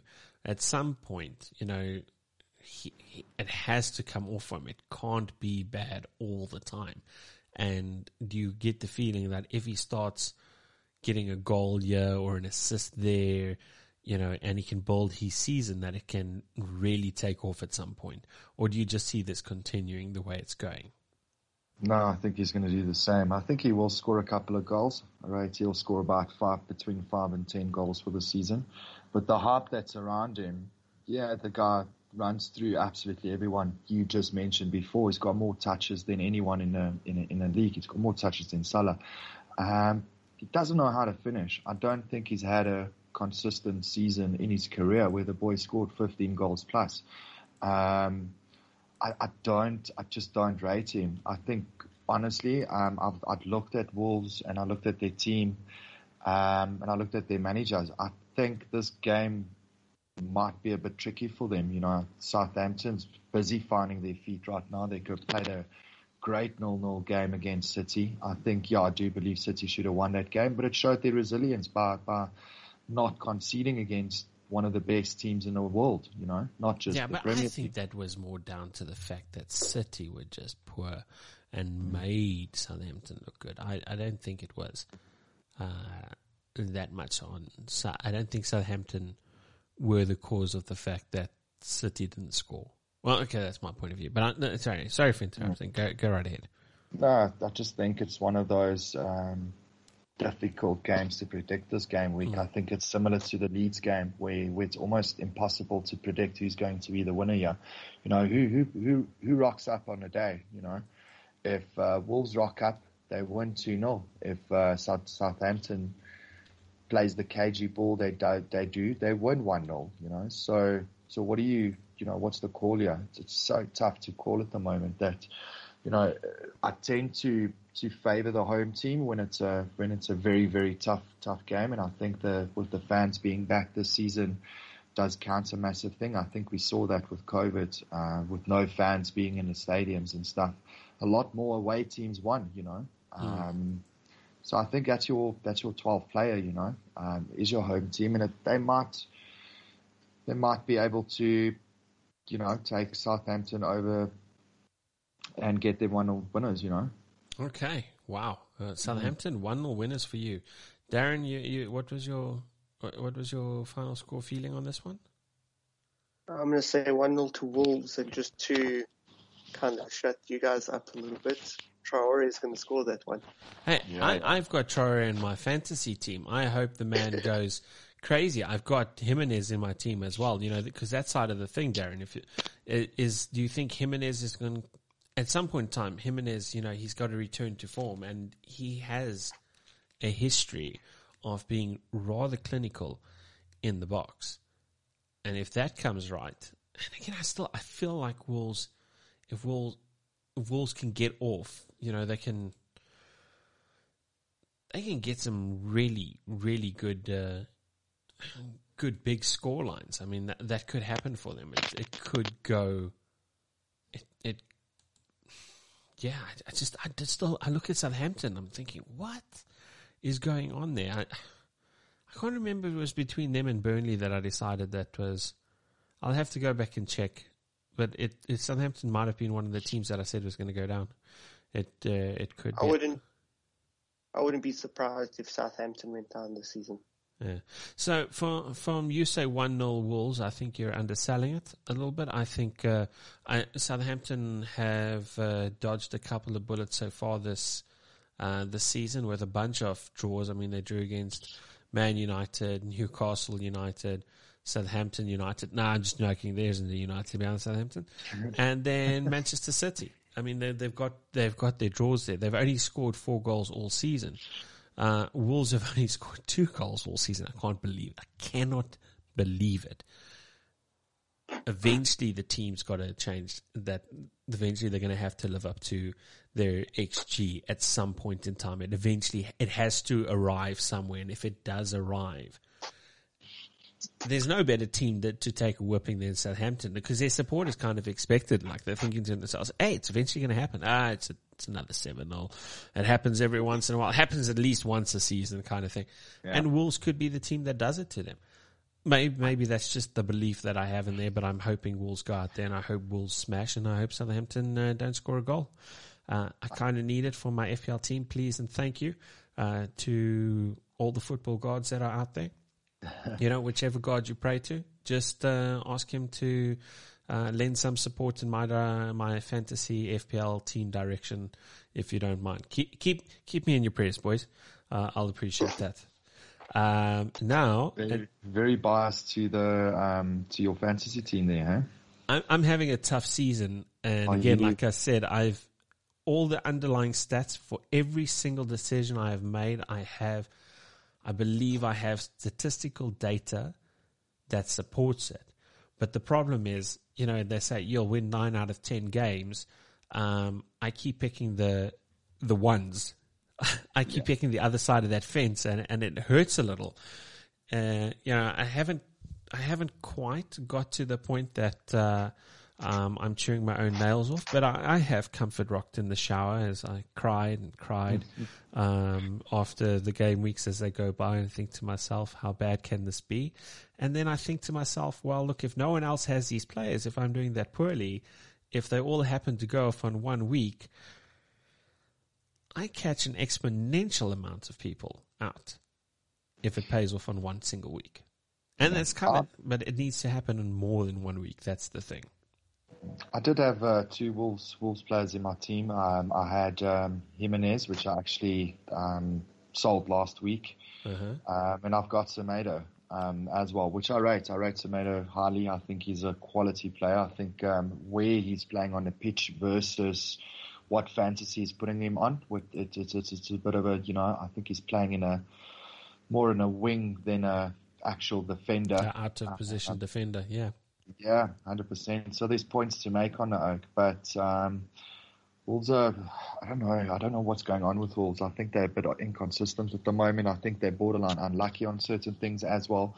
There was game changes where you know uh, Traore, you mentioned it earlier, he hit the crossbar. It could have changed if he hit the goal. You know, uh, Yeah. it would have been a completely different game. And it and, and it, it's as if it's happening a lot already to them. And we're only in a, we're only talking about game week six now. You know. Yeah.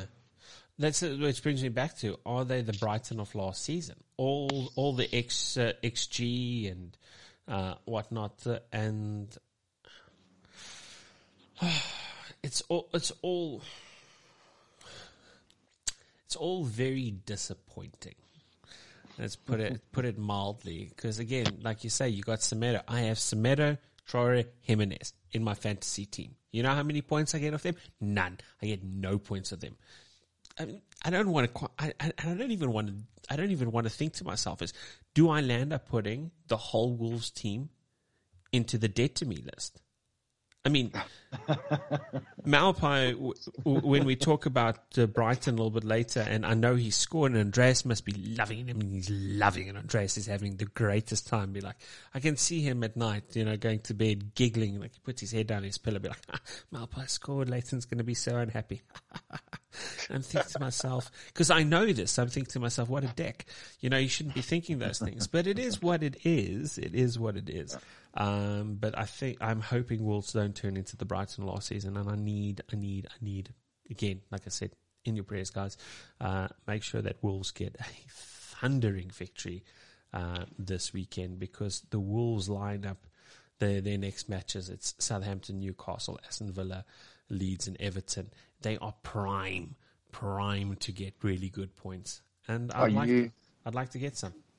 Are you saying that even if uh, Wolves drop points, you'll still have three Wolves players in your team come game week seven? Um, I'm not entirely sure because I'm I'm carrying. I, I, I don't believe I'm making any transfers this week, so I'll be carrying transfers across because my forwards is Antonio Jimenez, Ronaldo. So it, I, I can mix and match there. Uh, and my midfield is Salah, Jota, Torres, Traore, and Gray currently, so I can mix and match there. The the defense is a little bit uh, is a little bit thin. I've got you know Duffy, Alonso, Semedo, and uh, well Brandon Williams and Eric Dier. Now, I, I, if I was going to tell you that there's a weak part in my defense, Darren, can you can you can you point out where where the weak uh, where the weak link in my defense is? Considering I I'm never no going to. Pl- Considering I'm never going to, to play five defenders ever, so Brandon Williams at a four at a four million was kind of he's really an enabler to allow me to have four half decent defenders. I say that because I mean with Marcos Alonso uh, and Semedo, if he comes right, I still have Diane Duffy, and Duffy keeps doing good things, so there's no reason to change him. I mean, he's at 4.2 million currently, I think, 4.2 or 4.3, whatever it was. Um, Eric Dier is going to have. I, I don't actually want to give my prediction on the next match. I kind of want to. I want to. I want to. I'm going to hold back a little. Um, which one of you is older? Uh, I'm older. Oh yeah. Are you Yeah. Darren? Is he older than you? Yeah, he is. Okay, cool. Respect your elders. Let uh, let Jock speak first. Um, I'm glad that we won our last two games. Um, we're bringing a little bit of form. I'm not. I'm not going in it as confident as um, previous seasons. We so you got the one 0 against Norwich. Thirty And then the shots one- all all all game uh, to get one one goal, and then you got one goal against Burnley. where you took thirteen shots, five less than Burnley, and Burnley are a defensive team. So yeah, okay. Back to what you were saying about how attacking the attacking prowess of Arsenal and uh, what they get done. like what I, what I, what I was going to say, and then what I, what I alluded to earlier was uh, we we going. It looks like we're going back to the boring boring football, winning the one nils. Okay. Um, and I do believe, you know, if we do win um, Sunday, um, it's going to be 1 0. I think it's going to be probably another masterclass from either Odegaard or a Saka, which just scores a, a wonder goal. Or I don't think it's it, it's going to be. I don't think it's going to be a high scoring game. I must be honest with you. Uh, Harry Kane notoriously scores a lot against Arsenal. I ever don't think he's going to score this uh, this Sunday. Um, I don't think he's in the right frame of mind. I know you guys did allude earlier that he uh, scored a goal uh, tonight. But yeah, we'll see. It's an interesting game. I think it's the best time to play Spurs at the moment. You know, I think um, it's a good time, good time to play them. I think their ego's a bit bruised because they got drubbed last weekend. Um, so yeah, I, I think there's a complete different conversation first three weeks versus the last two weeks of Spurs. You know. Yeah. Phew. Um, so, so your your standout standout. What about Aubameyang? How do you feel about him? No, it's hot and cold at the moment. Um, I do think he's because he's, he's he will get form. I think he will hit form this this season again. Um, but I don't think it's all about him anymore. I think it's about the kids that's around him. I think it's about your Emil Smith Rowe. I think it's about your uh, you know your your Odegaard, your your your Saka, um, our Tierney. He's also phenomenal. I think our our goalkeeper change that we've now made recently, and I hope I hope that we stick with that. And um, Ramsdale's phenomenal, man. Um, he's he's way more comma- um, more commanding in the box compared to Leno. Um, I think he's a better shot stopper as well than Leno. Um, so we'll see. And he's a kid, you know, he's 20, 22, 23 years old. I think half our team at the moment is 23 and less. You know, you're looking at Pepe, which is also 22, 23 years old. So I think the future is there. I don't think um, Arsenal this season you've got a big be- squad, though. I mean, you guys have a big squad. It's uh, it's not like you you don't have uh, options. I do have I do have a question. Um, while we talk about your young players, and, and from an Arsenal perspective, and I listened to a lot of Arsenal supporters before the season, Calum Chambers as your right back, or when he does play. How is your feelings towards him? I know you you guys brought in Ben White, he's another young man, but Calum Chambers, what is your thoughts on him? Don't rate him. I think he's inconsistent. I think he makes stupid decisions. I think we throw him into big, big games. Um, yeah, that is very strange. I don't, I don't That's understand that. crazy, man. Like I don't understand what we're doing with the guy. You know, uh, you could barely get a game last season and the season before and the season before. Now he's starting big games. You know, I don't don't rate him. I don't rate Chambers. I think he's always there for some sort of mistake. You know, if it's now if if the other team capitalizes on it or not, there's always a mistake in his game. Come mm. 90 minutes, it's just I don't know if it was me, I, th- I don't even think he's a mid-table team player. I think he's one of the he must go play for for for, for a Brighton or a or a lower team or even a borderline championship team. You know, I don't rate him Okay. at all, and I think that's that's one of our weaknesses. And are you guys bringing any injuries into this weekend? No, not that I'm aware of. Oh well, we'll actually have a squiz out for you because I think Tierney um, might be injured.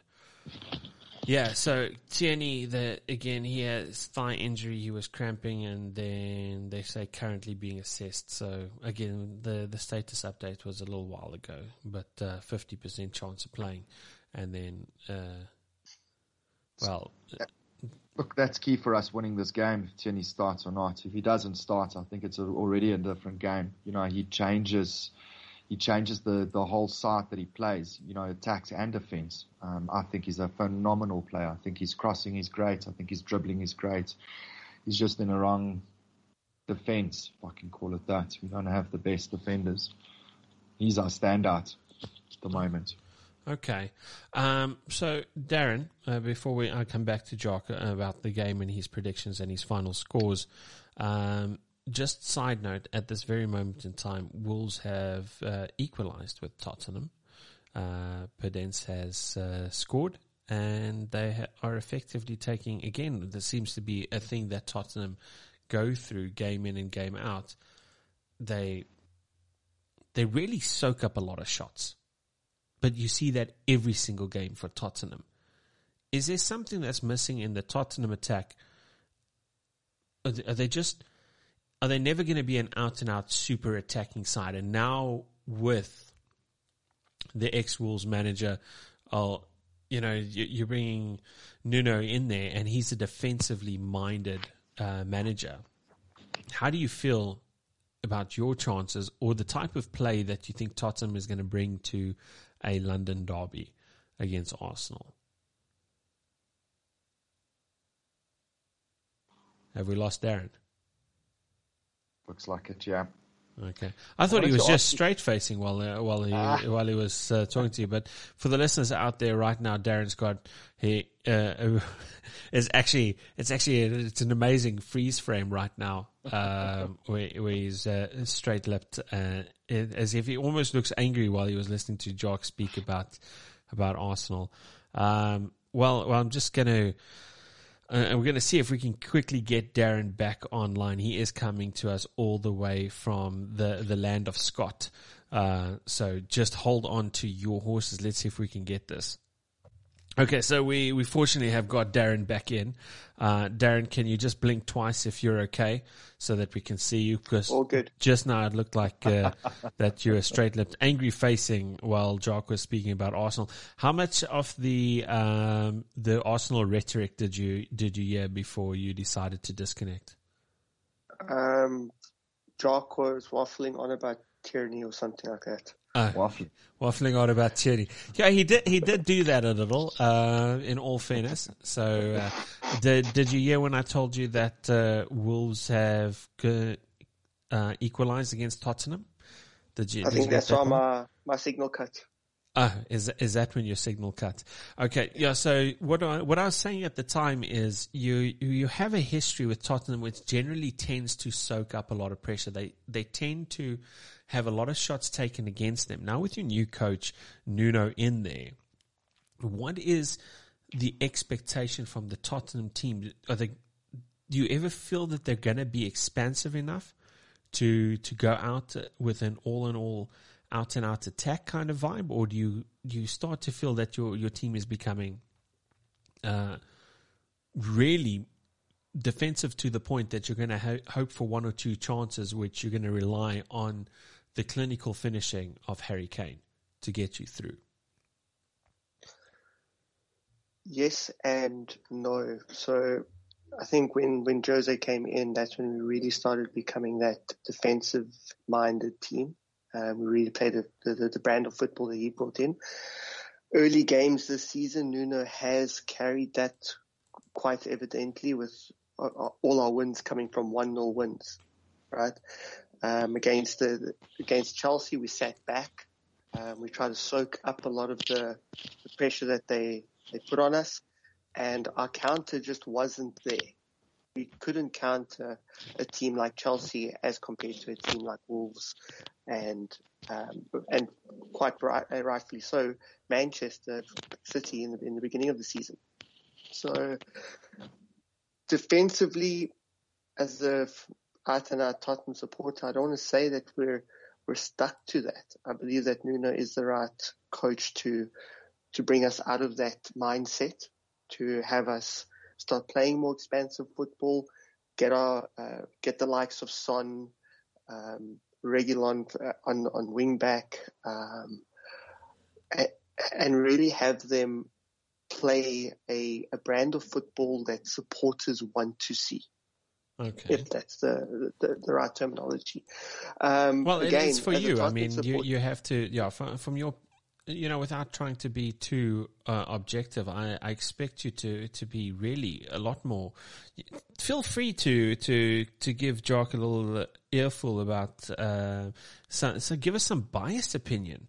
Uh, You know, you're a This Tottenham is where I was- supporter. this is where I was coming to. This is where Nuno unleashes the beast that is Tottenham. Uh, we are definitely going to see the best attacking version of of Tottenham that we've seen in a very long time. Okay. You've got Um, Son that's all, all form. You've got Harry Kane that's depressed. Who's going to score your goals? You've got Ndombele, which just scored, by the way. Um, You know, scored his first As goal. a you know, it's- be nice, as- be nice. as He kept quiet, uh, he was Arsenal- paused. as Arsenal plays, I don't even think we need our strikers to to score. You'll score the goals for us. Oh, yeah. So, so Darren, uh, back back to the question: If you've got Son and you've got Kane on the field, um, who takes up the final third attacking position for you guys? Obviously, with Lamela now not there anymore, um, it it leaves the the the door open for for a couple of guys. Really, I mean, we've got people like Ndombele, but he's going to be always going to be playing more more defensively. But I do like him in front of the goals as well. The is there. Mm.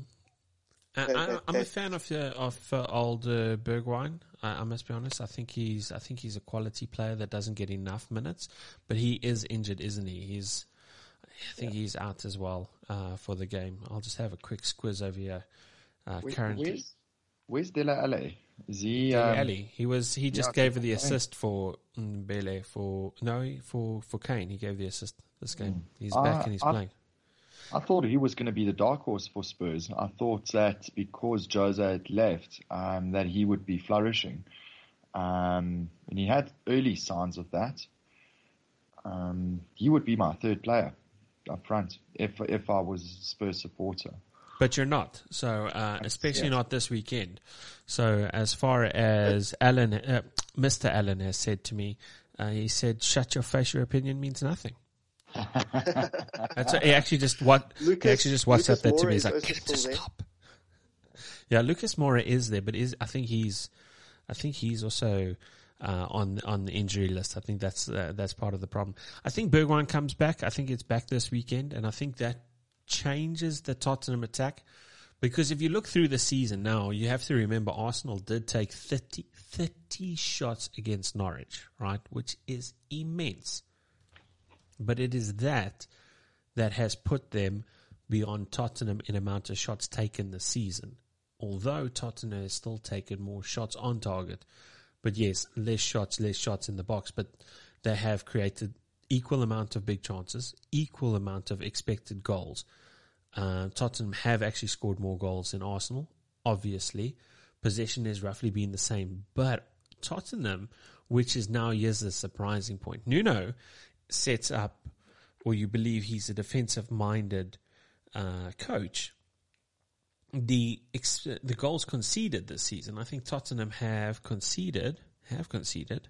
Let me just confirm this for you. They have conceded six. Arsenal have conceded nine and you and your thought is, but Tottenham started off the season so tight with their with their one 0 So you know, um, they they one 0 against City, one 0 against Wolves, one 0 against Watford, conceded three against Palace, conceded three against Chelsea. So they've gone all the ones and then the, a bunch of threes that have gone against them. And if they are doing things in threes, is this if you if you believe in patterns? Do you think uh, where Arsenal lost 2 0, 2 0, 5 0. Okay, given that to City. So 2 0, 2 0, 5 0.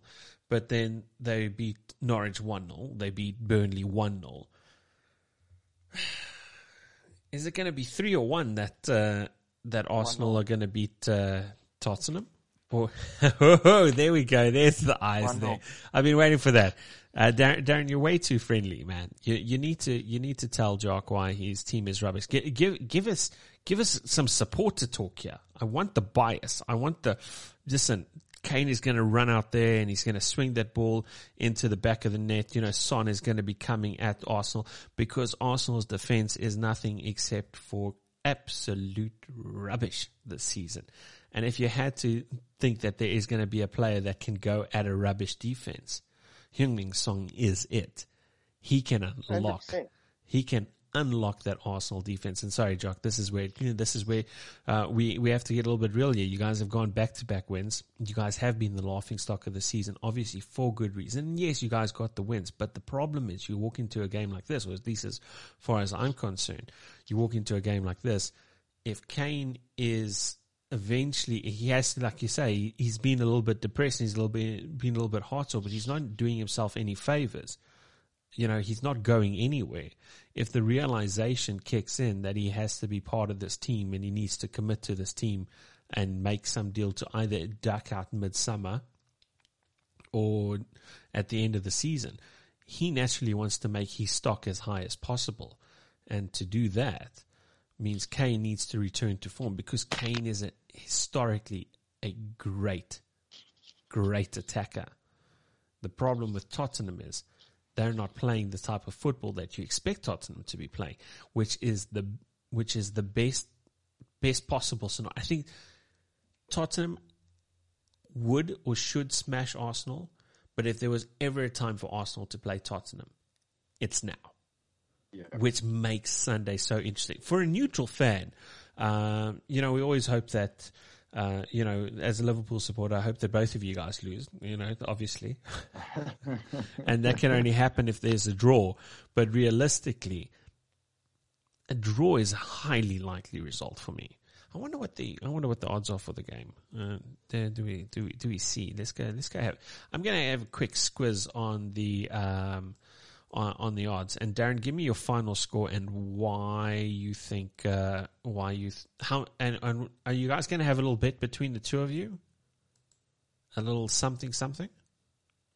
No, no, no, no. Every time I bet, um, yeah, Stop being every time I bet and um, Arsenal loses. So no more betting, Okay. especially for the big games. If uh, you were, uh, I don't know, Crystal Palace fan, I would be betting. But uh, we're playing Spurs this week on Okay. Sunday, so no betting on this side. And I'm trying to stick with it. Um, Okay, too Darren, much betting last season. Darren, you can't let him get away no with one- this. You can't let him get away with This this. why no one will remember your name, Jock.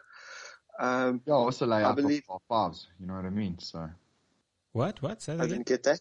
I said I also lay up on par five, So. Ah, okay. Yeah, that's right. that's quite sad. But okay, so actually Arsenal walk into this match uh 13 to 10 favorites and you know with, with Tottenham at 22 to 10. So the bookies have Arsenal as favorites and I think that might possibly good chance that that is a mistake. Um, you know, for if you're a Tottenham fan or if you're just a fan of football, I just I don't see Arsenal getting the win. I don't know if I see Tottenham getting the win. Um, but surely, surely, Darren, you have to at least have something you guys can do it. Like a, a, a you might even do a shoey. You might ask him to do a shoey, like a good old uh, fashioned Australian. If you win, he has to down a beer out of his shoe. How does that sound? I believe it, a beer and a tequila. A beer and a tequila. Well, there we go. Standard bet. Standard bet. Jock, are you going to accept this man's bet? Beer and a tequila. want to. Guys, I don't want to. I'm so superstitious with regards to Arsenal and betting. I can't. I really, really can't. We can do. No, we can't. We can't bet. We really, really can't. I just want to let you guys know that uh, Must I Arsenal. call your girlfriend? What? What?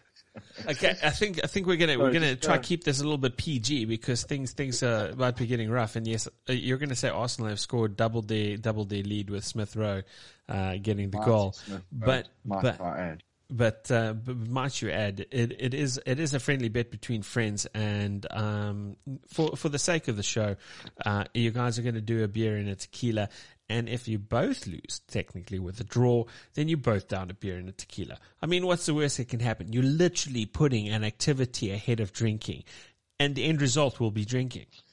It's not the worst I'm thing in the world.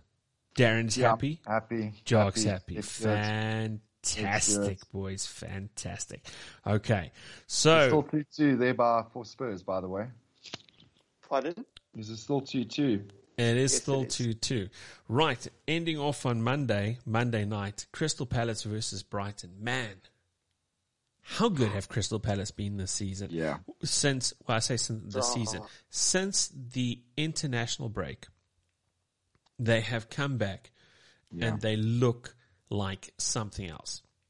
Conor Gallagher is a revelation for the team. And I know, I know, I know they've come off um, a, a loss uh, to Liverpool 3 0.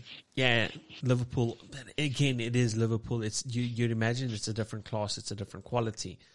But there were so many good signs. Liverpool took 25 shots, 10 on target. You know, Palace still took 13, 2 on target. But they didn't, they, they were only bad in patches. They weren't bad for 90 minutes. And there's so many good things when you, when you look at a, a team like Palace. Now, Palace are coming up, the Palace are at home. They are playing against Brighton. Brighton, who are getting the results. Brighton are getting the results right now. And, you know, the, the proof's in the pudding, you know, like, like I said, Andreas is loving it, loving it. Neal Maupay is getting those goals and they've scored seven goals this season. They've conceded four, but they've scored the goals at the right time. Um, and when they did concede, I mean, they conceded two against Everton. It was their only loss this season. And they, they conceded one against Leicester and one against Burnley. That's all. That's, uh, that's where their conceding has come. But the rest of the time, you know, they've gone 2-1, 2-0, and 1-0, 2-1. You know, so that is there. You, you kind of expect that all season. They're not going to go out there and open up the floodgates. Brighton doesn't seem like the team that could open up floodgates. But yes, Crystal Palace, they, they did get the 3-0 win against Tottenham, but they scored two against West Ham as well. So, um, so they know how to score goals. And, and they had a tough run. I mean, they played Chelsea, they played Brentford, Brentford who have been looking quality. They played West Ham, they've played Tottenham, and they've played Liverpool. That's not exactly the easiest way to start your season. But they do go Brighton, Leicester, Arsenal. Uh, okay, given Arsenal is is a tough team, but they go Brighton, Leicester, Arsenal, Newcastle, uh, Man City, Wolves, Burnley, and out of that, you know, you think you know Crystal Palace the way that they're playing, you you think they can get a result against Brighton, you think they can get a result against Leicester, you think they can get a result against Arsenal if Arsenal keep playing the way they're playing, and definitely a result against Newcastle before they get to City. So they have the potential in any one of the next four games to get three points, maximum points. And I, Yeah. and I think they're going to get three points against Brighton. Um, tell me why they don't. I, I believe I believe they do actually. I think um, you know if you're looking at uh, Crystal Palace team at the moment, I actually went and um, added their striker for former Celtic boy um, Edouard, and I, I rate he's going to be phenomenal for Crystal Palace. I think he is a proven goal scorer. This is not FPL right now when you say that, but the, I have to because you don't see him starting, you know, all the time. It's it's unlikely that he starts. I mean, uh, that would be a bad FPL decision to make. At least I believe so. With I believe he's starting. I think uh, I think uh, the manager's just slowly putting him in. I think he's going to be one of their main guys, together with Gallagher and uh, Zaha. Um, I think that's their three top dogs. I must be honest with you. I think that is the buy of the season. i and I'm, yeah, I'm hoping to be right because, um, like I said, I just bought him and I just put him in my team. Um, and but he comes at the same my- price point as um, Ivan Toney, although Toney Yes. has obviously a difficult run right now. But there, there's a lot of good value in the forwards. But yeah, so Edouard, Edouard, obviously minutes to goals to minutes. You know, he's played all of 31 minutes and scored two goals. Albeit that in the, he scored it in his first six, he scored two goals in his first six minutes. There, Yeah, it's also remember he hasn't played the first three games because he wasn't with Palace at the moment. He was still with uh, Celtic. Mm. Um, so I, I, I, believe he, he will be one your first eleven. Um, but yeah, we'll see. Which means he uh, replaces uh. Am I right? Correct. Yeah. Yes, correct. That's that's that's the thinking. I think he will replace Ayew. I, I, I, I promise you, I think he's an out and out scorer. Go, go, if you go look at his history and you go look at what he's done for Celtic as well, um, phenomenal player, man. But is uh, can you really transfer form from the Scottish Premiership to the English Premiership? No, not necessarily. But um, you know, scoring thirty goals, surely you can score ten goals in another league. You know, especially well, for his price tag in the fantasy fantasy side. Yeah, yeah, you're probably right. Uh, and look, there is, like you say, there is immense uh, quality um, potential, quality potential that that he has. But again, you know, from an FPL perspective, you look at uh, Toney 6.3, 0.2 more, and you've got St. Max. Now, you know, how do, how do you think he's going to feature against St. Max, who, if he's not scoring goals, is creating assists? Is is Edouard uh, gonna do? Is is he gonna give the assists as well?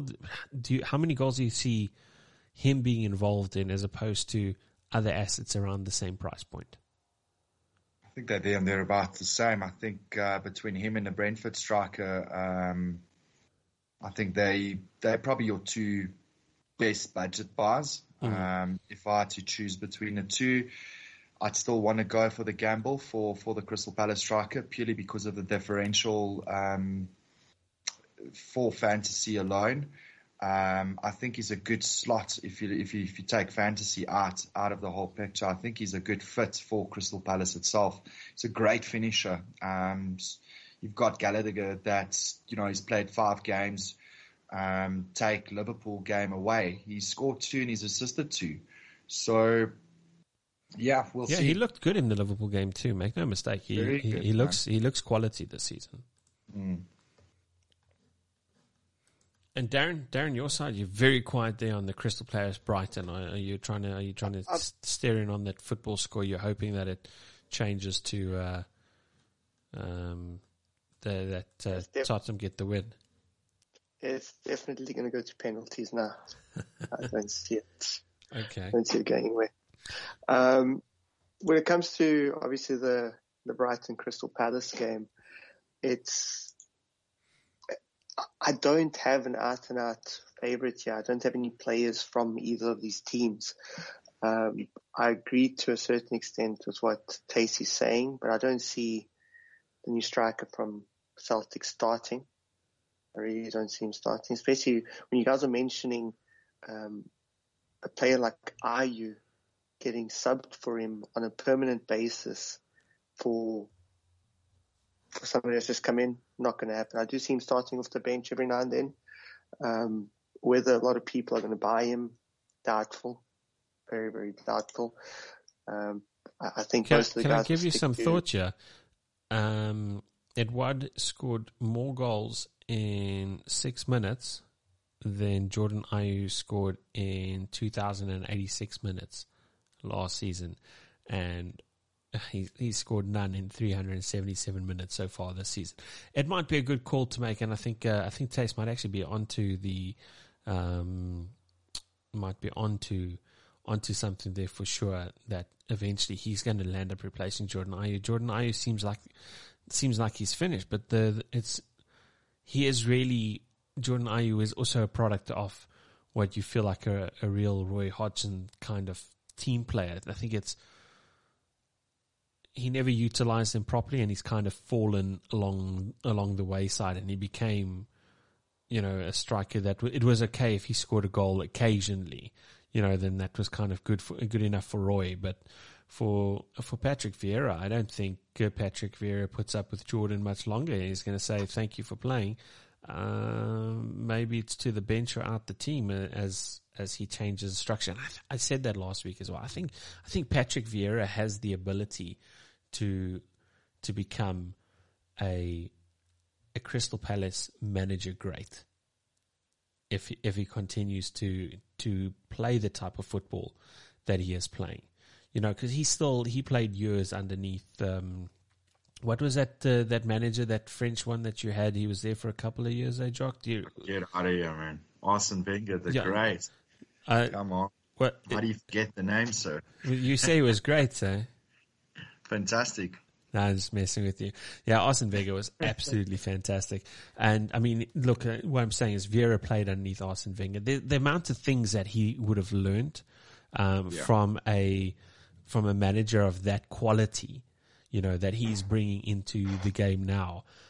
Crystal Palace are lucky, lucky. I think they that they've, I think they've stumbled onto the the, the golden Easter egg here. Um, just, I don't know. I still can't see it. I can't see Brighton going week in, week out. Um, with the, with everything that has happened, because here, here's the thing is Brighton have conceded more shots on target than Palace, although Pa- Palace aren't necessarily defensive minded. More shots in the box, but they have the same, you know, in, this, we're talking like percentage expected and things like that. Big chances conceded has been the same, but expected goals, uh, goals conceded, you know, all the expectations is that Brighton would be, uh, less defensively sound, but they, they are likely to have more possession they are still likely to have more goals. Their expected goals are roughly the same, but the big chances look like it is really a Crystal Palace thing, and shots in the box will be, you know, it's pretty tight with Crystal Palace, you know, and and you know shots total. Uh, again, Crystal Palace can be there, but what Crystal Palace have lacked has been uh, shots on target. Darren, are you are you okay there? Are you signaling that you're signaling to me? No, Okay, I saw the hand up there. Okay, cool. Right, so final score there, Crystal Palace versus Brighton. 2 1 Palace. Eduardo had scored two. Okay, not because he's in your bench. FPL team, because you just believe it, eh? yes, sir. Okay, Darren, your side? I'm going to go 2 2. Okay, 2 2. Now, gents, before we head into this section, do yourself a favor, get get the LTV Cerberus team up on your on your screens because just now at the end of our tips and chips section, we're going to be making a change there and uh, see how the the pods uh, the pods team, you know, with the with the co-hosts along the way along the season, how we can manage to as the as the team changes as it goes to see how well it actually does. It's not doing super uh, superbly well right now, so I think there there needs to be something that needs to happen over there. But right, boys, we're getting into it now. FPL tips and chips section of the show. So again, if you are coming into the show right now at this point in time and you're only listening to this recording, if you want to get our full thoughts and our full explanation, everything as we unpacked our thoughts, make sure you grab the full show. Um, straight out of the gates, game week Euros for the previous game week. Big D Fisser with El Salvador United hit 86 points. He obviously started late because he's only scored 133 points this season. Uh, that moved him up from 7.8 million to 7.5 million in the world. Dion, why were you so late to the party? Tisk, tisk, tisk. Then number two, uh, for the week was Martin Kutsia. He had 80 points. He's now on total of 360. He moved up from 877k to 373k in the world. That's a 500,000 position jump. So massive jump there for Martin. Nick Curry, he's got with the no Kane train. Do you like that, Darren? No Kane train? Do you like the Kane train? Do you like that. you like the Kane train? Darren likes the Kane train. Nick Curry has no no train, no Kane actually, and that he had 78 points. He moved up from 154k in the world to 37,000 in the world. Massive, massive, well done there. And then our reigning champion Pumlani with PSM FC, he had 78 points as well, and he moved up from 163k in the world to 40k in the world. Then we had two players that hit uh, 74 points uh, that came in on fifth position. Mario uh, hit Mario Litio. I'm not entirely sure how to pronounce that. I'm terrible with the, the pronunciation, but I know what you're thinking. What's the matter? That's the name of his team. Uh, he's now on 332 points total, and Andreas Killer, like uh, with Killer's 11, he had 74 points as well. He's also up to 330 points total in the season. Now, what does that mean to us when we're looking at our at our overall rankings? Nick Curry, no train, no Kane.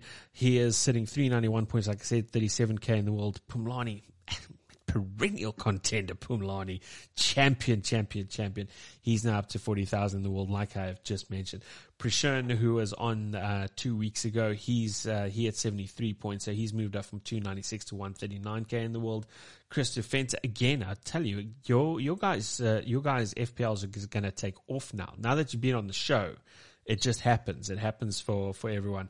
So Prashern has moved, like I said, Prashern moved up. Christopher Fenter, he had 70 points. He moved up from 346k in the world to 207k in the world. Greg Young is going back the other direction with a harness spirit. He had 53 points and that dropped him from 118k to 293k. So it's a, a negative 170k, um, 175k shift. So, uh, Greg, uh, uh, pick up your socks, buddy. Uh, we expect more because I, I really, really, really hope that someone from our Pods Bragging Rights team or Bragging Rights League will land up winning the whole thing.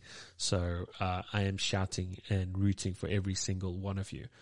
And uh, and uh, don't forget when you when you get to the top boys of the world that you just give a shout out, be like, hey, there's this little podcast uh, from the other end of the world the LTV Sportscast. So if you are listening right now and you do enjoy what you are hearing, please, please, please make sure that you share that with friends.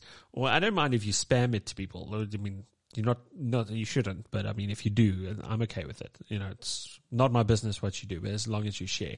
Sharing is caring, except for, there's certain things you shouldn't share. But the LTV Sportscast is one of the things that you should share.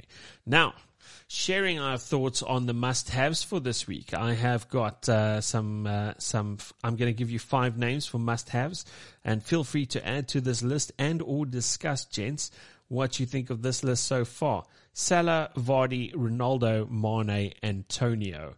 Who else should be on that list? Who shouldn't be on that list? And why? And also, sorry, I'm going to throw number six, and I'm just going to say it. I'm just going to say it. Fernandes. Hey. I think Fernandes is. I think Fernandes is primed for this week. To be totally honest with you, I know Ronaldo is takes all the shots in the box. Ronaldo, Ronaldo takes all the shots. It's like years, years, Man United, and let Ronaldo take all the shots. But again, I said it last week. I think that Ronaldo is going to take a lot of focus off Fernandes. Uh, Fernandes, I remember him hitting the bar, you know, and he's got such a good touch on him. He's he is quality. And I still think, I'm still wondering what happens when the penalty does arrive. And I, and you know, because Ronaldo didn't get the penalty at the, at the end of the game, and I thought to myself, as if the penalty does come, and Fernandes takes the penalties, which he should, he should take the penalties. He should take the penalties. But as long as Ronaldo's in my team, it should be Ronaldo takes the penalties. So Ollie makes sure that Ronaldo takes the penalties while Ronaldo's in my team. But Fernandes is actually the man for that tell me about my list and tell me where I went wrong and tell me who I should have on and who I shouldn't have on. I think we often overlook goalkeepers. Um, For a must have. Wait, that needs to be like captain material, my man. Oh, okay. Then I wouldn't go all this is captain material, but. Unless it's Alisson, he scores getting... goals too. No, definitely not Alisson. Not in, not, not in this one. Okay, talk me through it. Must have.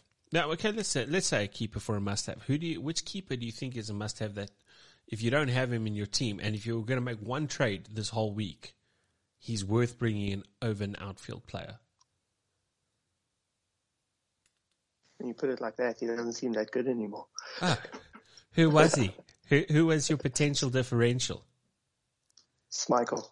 Schmeichel for Leicester. Okay, you think he's going to make a bunch of saves this week? Yeah. And he's going to concede none. Going to concede none. Okay. Um, well, we'll keep that in mind and we'll throw him down into our sneaky snipers list. But uh, back onto the must-haves. I'm going to say it again to you. Salah, Vardy, Ronaldo, Mane, Antonio, and Fernandes. If you had to choose between the two, uh, and you take a Fernandes and you take a Ronaldo, who do you choose? And I think nine times out of ten, everyone's choosing Ronaldo. I do believe that he's going to take all of the free kicks. He's going to take all of the penalties. So it's going to take that potential one out of three or one out of five games where United does get a penalty. It's going to take that goal away. Um, if you look at the amount of goals Fernandes scored last season, yes, he was phenomenal, but there was a big chunk of his goals that went towards um, penalties. Um, and I, I, I, just believe, you know, if, if it's an either or, Ronaldo is the one. I think he's the, the number one guy. I think if you want to go and have a little bit of a differential, I think a, a guy like a Paul Pogba, he started phenomenal for United the last, the first couple of games. I think he's had what four or five assists already. Um, I think that's a great differential for a must-have as well.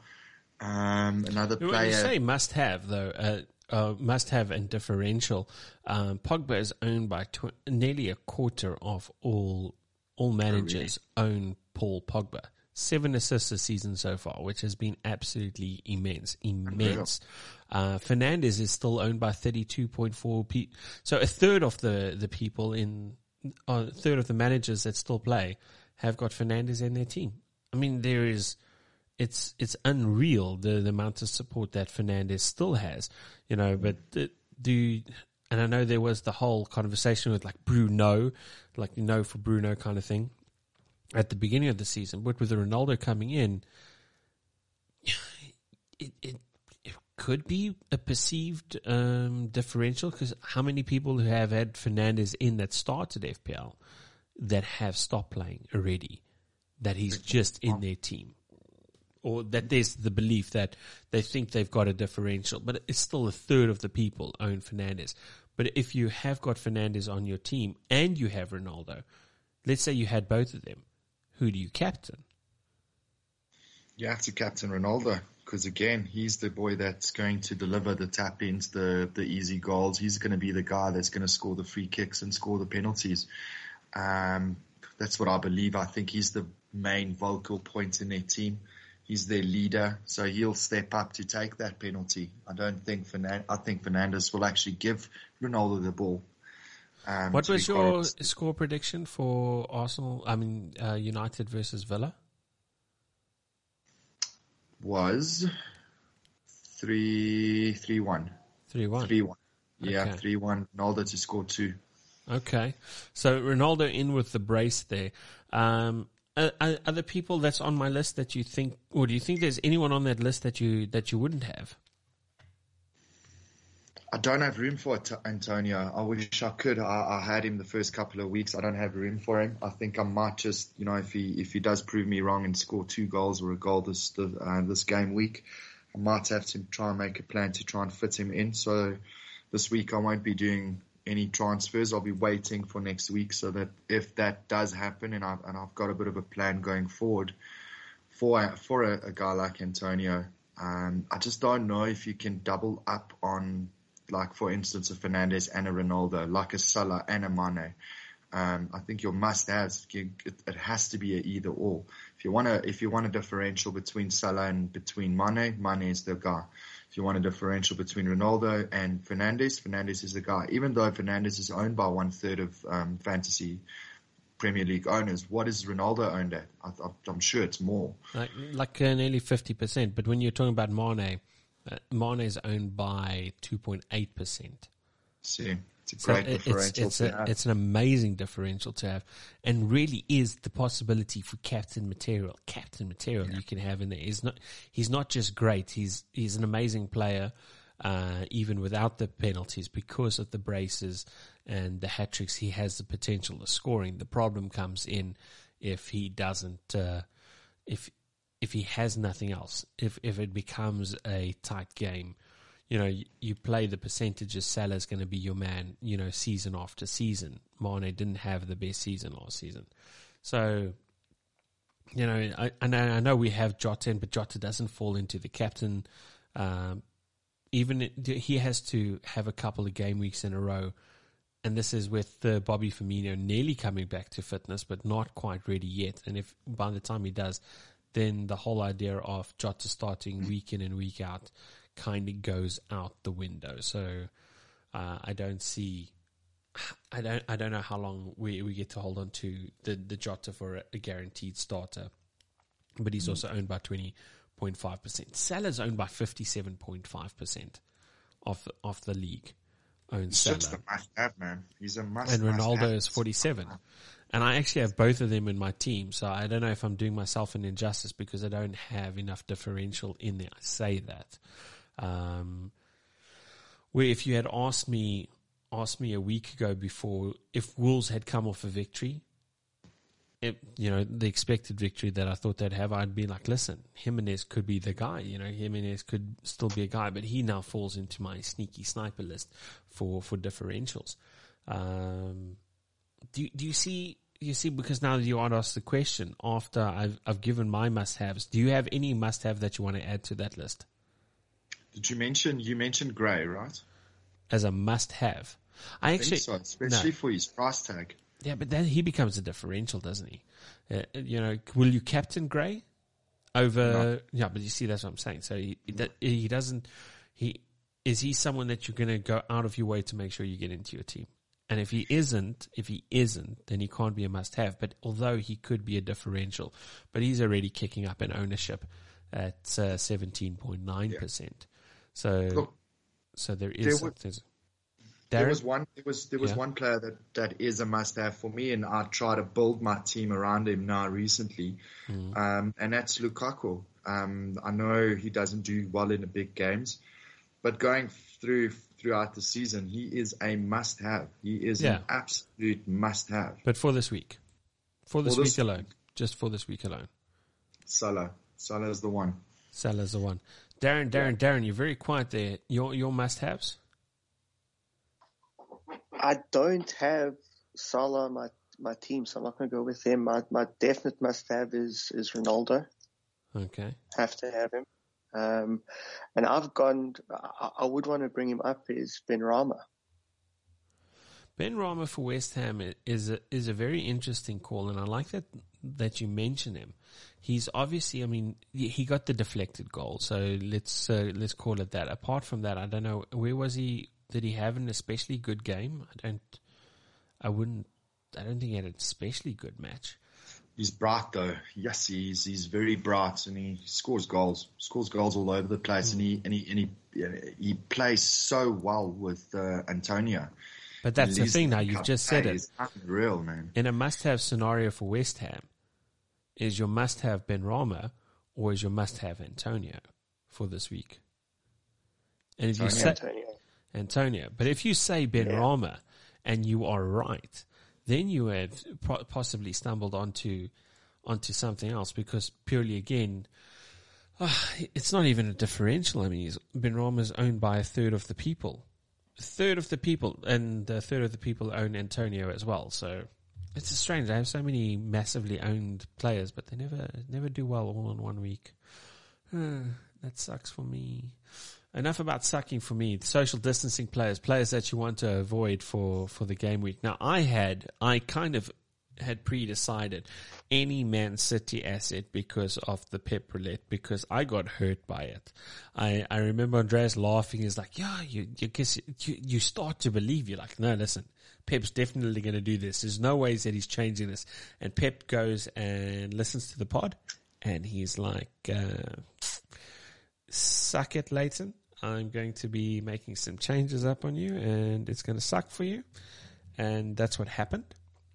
So I will be avoiding all Man City assets except I have Torres in my team right now. And at some point in time, I might actually start to just purely look for, for players that are going to start uh, week in and week out. And I don't know if uh, I don't I don't have a City player that's going to do that that I can afford because eventually when KDB comes back, he's just too expensive for me if I've already got Ronaldo and Salah. So uh, must avoid uh, must avoid players as Man City. I actually had I actually had on my list pre-hand to this uh, Romelu Lukaku, which is very interesting that you you think that he might even be a must-have for this week, even against City, which is possible because City's defense isn't super amazing. Mm. But does Romelu Lukaku? Do you think he scores uh, two or more goals against City? Not two or more goals, no. I think he'll nick a goal in the end. I think uh, I think he'll get one goal. Um, like I said earlier in the podcast, I think it's a 2 0 game for Chelsea. Mm. Um, I think um, with regards to Pep Roulette, um, his roulette is not that big when it comes to his defenders. So if you put in a Cancelo or if you put in a even an Ederson, you know, I think that's a, potentially a great call to, to, to get a couple of clean sheets. Not this week, uh, mm. not this weekend. Sure. Um, Ederson costs yeah. six million though. It's it's a it's a tough place to drop your drop your coin. You know what I mean? Because is but he going to really give you that many more clean sheets to the point where he gets that many more points? Then um, let's see who's on top right now. Alisson thirty three points. Lloris 31 points, Ederson 28 points, Mendy. Okay, oh, so but you're you're in the 20s, you know, uh, uh, Jansson as a defender is 4.6 million, he's got 29 points. Yeah, he's a guaranteed starter, but I, I hear you. I don't I don't dispute it. I made the same I made the same comments I think at the beginning of last season was the first season I'd played FPL and I was I was uh, sure, I, I, was disciplined to put it uh, to put it mildly. I was scolded for my for my thoughts, and they're like, "No, don't spend the money on keepers. It's a waste. There's so much more out there. And look, I don't know, but yeah, the if you if you are getting those clean sheets, Ederson's already got 28 points this season, and he comes in at six million, so it might be worth it. Um, yeah, Pep Roulette, Man City outfield players, well, at least the attacking players, like you say, no, their defense is relatively safe. Um, Chelsea, I have Lukaku. Uh, you know, because he's someone that you might think like, oh, I definitely have got to get him in this week, but it might be someone you want to avoid. I don't know where I fall on the Kane, Darren. I must be honest with you. The fact that he scored now um, tonight gives me more reason to think like, yeah, before before the the score and before him getting a goal tonight, I really thought to myself that. Um, that Kane might be someone I want to avoid, but now I'm starting to think Kane could be a man that you want to bring in on even from this weekend because he has that history of scoring goals against uh, Arsenal and Tottenham have just won on penalties. So uh, against, yep. yeah, Kane scored their first penalty, and United's out of the. United's out of, it. Uh, Chelsea have just won on penalties. They beat Villa, so um, Ben Chilwell missing the penalty. Romelu Lukaku scores the first penalty. There's another man that was there, that Reece James, and I know he got the red card and that's why he was suspended. But again, I mean, you look at Chelsea assets and you think to yourself, great defense, um, like really good defensive assets.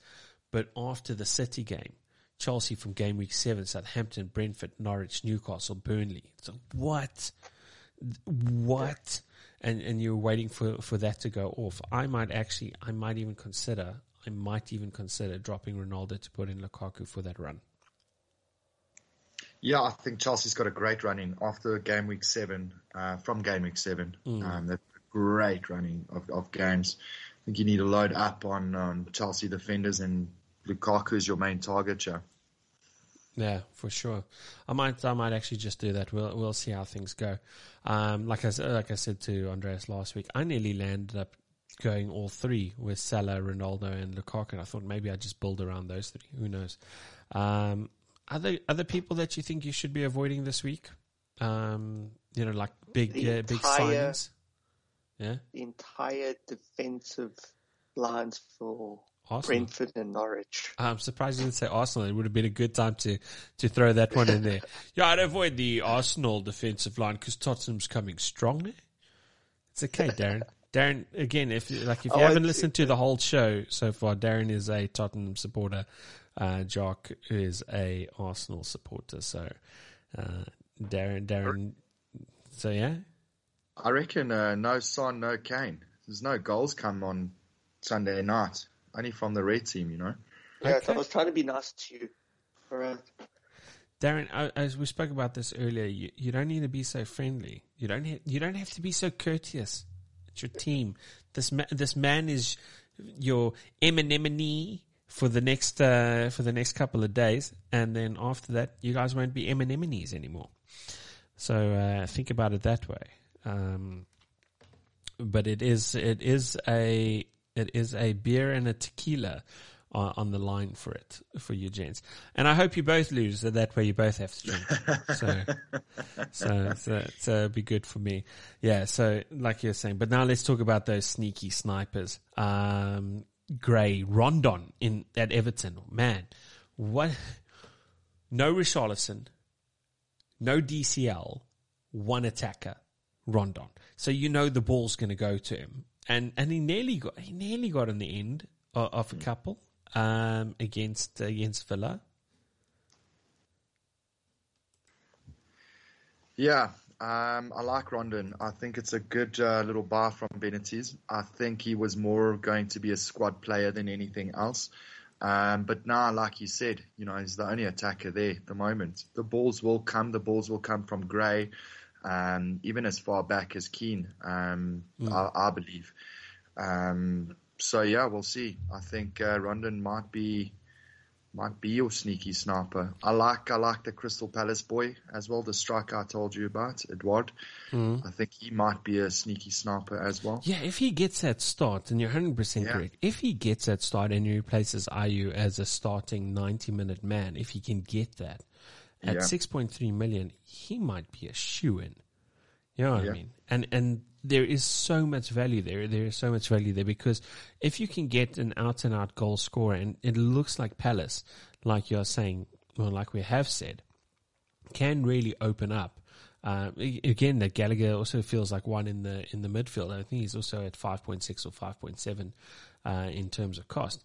If you're if you're opening up there, you know, you you're getting quality for budget pricing, which really allows you to to get more expensive on the premier assets, if you want to call it that, um, which will allow you to get it again. And I know we we mentioned when we mentioned players, and here's another one. Again, premier asset at 6.5 million still. Raphinha for Leeds, he is still, he, I mean, he could have had goals galore against Newcastle. It could have been there. It didn't happen. Greenwood is still 7.7. I mean, everyone's on, on the Ronaldo train for sure, but, you know, maybe Greenwood is an enabler. Greenwood, you know, I said if everyone is marking Ronaldo, Greenwood might might be taking shots on the goal. You know, so there there is that. So you've got those two. I mean, Son and Kane, even for this weekend, you kind of feel like, listen, you know, you wouldn't have necessarily thought they're must haves. Okay, but if you does Kane really feel like a sneaky sniper differential? And and you wouldn't say at the price that he is, but I just want to check in terms of ownership. In terms of ownership, Son is only 11% and Kane is 5.7%. That wow. is, that is right there is differential territory. And and that that that is It'll make a massive difference. Massive difference if you, if you're picking up a Kane or a Son. Who would have thought Son at 11% after everything that he had the previous season? I think it's because of that injury remember on the international break he had that mm. injury. I think a lot of guys got rid of him for that. Yeah, a lot of people brought him in, and the big thing was when Ronaldo arrived, the um, everyone was wanting to hop onto the Ronaldo train. Case in point, so you have to free up money in other places. Trent Alexander Arnold. I mean, I know he's a defender, premium defender at seven point six million, but I mean, he's practically a winger. Like all the time, he's taking shots, he's getting the assists. If I, if you told told me that you could have a out of position, I say out of position because he still goes falls back to his position, but you had an out of position um, defender that gets as many assists as Trent Alexander Arnold. Any midfielder that gets as many assists as Trent Alexander Arnold, excluding the clean sheets, you'd be like, listen, 7.7 million the man's going to be a relative bargain with the occasional goal. This this is what you want. And now on top of that, if you've got a fit Van Dijk back and playing with Joel Matip, so you've got a defense that can keep clean sheets. Six point bonuses effectively for clean sheets. It's unreal the the potential that you have over there. And you know, I, am looking at it. I'm, I'm, starting to think to myself again: How do I get uh, the the idea? Is I'm carrying the for for my FPL team. It looks like I'm going to be carrying the the money uh, or the sub across for next week. I'm going to be dropping Ronaldo onto Lukaku, and then I'm going to be looking at maybe making a change here and there. Maybe uh, Jimenez gets a couple of goals, um, and then his value goes up, but I do drop him to, like you're saying, in Eduardo or Edward uh, or some someone else, or maybe even uh, Ivan Toney after the the next couple of tough games, and then you know then I've got the other million, I've got the million, and then then it's it's not all that far a stretch to get uh, Trent into my team as well. So there is some some thoughts over there. Saint Max again this week is going to be good. You, you think he's going to be good? I was going to say the exact same thing. Yeah. Uh, well, again, it, you know, feel free to explore in that because I feel like I, I jibber jabber a little bit too much from time to time. Darren? Sorry, I didn't catch that. I said feel free to expand on that. Um, a little on the on the Saint Max uh, as why you think for a sneaky sniper that he's going to go out there and has so much value at 6.7 million uh, as uh, as an attacker. Let's go, let's go, look at his percentage ownership. I think that's going to be really important. Only 11.6% of people own Saint Max, and Saint Max is going. He's going to with without Wilson even being there, and although it really helps when Wilson is there, without Wilson being there, he's the man. He is the man. Main striker, 6.7 million. Left foot, right foot, in the box, out the box, dribbling, falling back, driving the ball forward, transitioning, assists. Yeah, I'm a fan. I think I said that earlier. We, we went through that. I'm a fan. You're I'm a fan. fan. I'm the fan. I'm a Saint Max fan. I'm there. I'm a fan. Uh, I think that I think the man is pure class. And then Ismaila Sarr, he he came through this past weekend, two goals, two goals for Watford. And even if Watford don't win, you kind of think that, you know, if they are getting onto the score sheet, it's either going to be him or it's going to be Dennis up front. But he costs 6.1 and Dennis costs 5.2 and their ownership is 8.8% and 11.7% respectively. You're looking at, you're, you're looking at uh, options over there that can, can really get you points that other people don't have. So yeah. That's my sneaky sniper list. Anyone else on there that you feel differentials for this week? I can't add anybody else on there. Jock, your side? No, just uh, just Edouard. I think he's the guy. Yeah. He's the, the, the man. Uh, and you don't say that because he's in your team, eh? For no other reason. I just have a, I just have a feeling about this side, man. I, I think he's gonna he's gonna score 15 goals for me this season. Um, yeah, I, I, I, rate him. I watch a bit of Scottish Premier League as well, so I think um, that's also played played a bit of a part in why I've picked him. Um, no one really knows him, so I think the differential is quite big there. Um, I think I think getting a couple of Everton boys in your team as well. Um, I think that's also come for a sneaky sniper, especially if you want to put a defender in there like a Keane. Um, mm. I think he's a great, great. Um, uh, I think he's a great defender, and he's also there, you know, with his crosses, so he will score you assists. Yes, he won't score every game. He is a defender, so he'll probably only score two or three goals this season. But he's there for the assists and he's there for the clean sheets. And I think the clean sheets coming this season or this this game week for for Everton. Sure. Okay. Okay, gents. Uh, so from from an FPL perspective, th- those are our thoughts and must-haves: the social distancing and the sneaky snipers. Um, have you guys got the LTV Cerberus team up on your screens right now? Okay, so we yes, we have we have to make a decision here. Um, who are we changing, and then who are we going to captain? So ideally you first want to look at we've got uh, we've got a we must think we're either got a, a, captain on our field already or we're going to have to be bringing our captain in I'm just struggling. Um, here we go.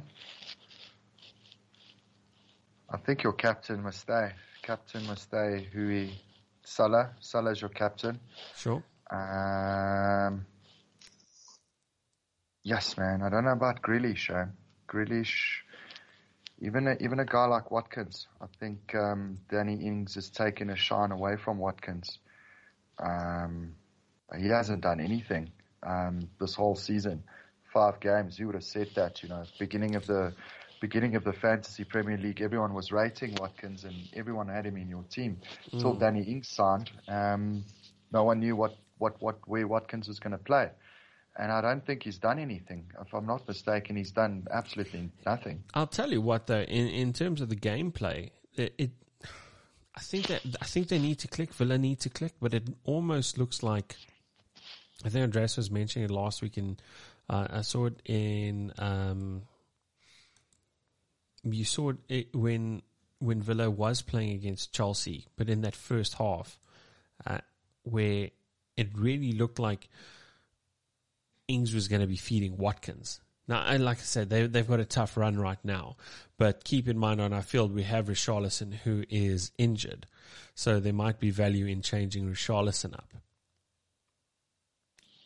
I think you need Antonio in your team, yeah. Darren, you're, you're very quiet, man. Very quiet. Don't, don't be afraid to throw throw some opinions. Yeah, you, you don't have to agree with uh, agree with Jock just because he's an Arsenal supporter. I think Salah needs to stay, definitely on captain. Okay. Um, So captain has been decided for the week. 100%. Um, Watkins, really, I, I don't think he's going to be doing much. Um, Barnes as well. He's, he's going to be sitting there in Grealish. We're going to be playing that roulette that we were talking about earlier. Um, What type We of formation would you could- like? Three five two four four four two three four three Five. 352. three five two. Okay, so let- let's che- let's check it out from the back. Let's see what we can work with. Uh, currently, right now in our defense, we have uh, Luca Lucas Digne. Uh, so he's he's a seventy five percent chance of playing with an. Uh, he's got an injury. Marty, I think he's not playing anymore. So, and we got Brandon Williams. Our, our defense is absolutely shocking. So, gents, I must be honest with you. I'm looking at it. I'm thinking to myself, we need to make a defensive change over there. And uh, we we have got 2.1 in the bank, and uh, we we might need to bring some some people in. So my my advice would be, or my thought would be to to start sorting out that uh, defense at least, even if it's not for this week. We might have to take a double hit purely because uh, we we don't have enough players that are going to play. It might be worth taking a minus four as well to get some solid defensive answers in there. And I think you need a couple of big big boys in there. I think you, you've only got Salah there. I think um, maybe a guy like a for a future, like a guy like Lukaku. Yeah, but let's. Uh, let, I think we sort out the defense for the team. I'll be honest with you. I think that's probably where we need to go. Um, clean clean sheet material for this weekend. Um, possibly a goal. Who, Everton. Everton. You're thinking Everton, the good man. Uh, who out of Everton do you think we should be putting in that uh, defense?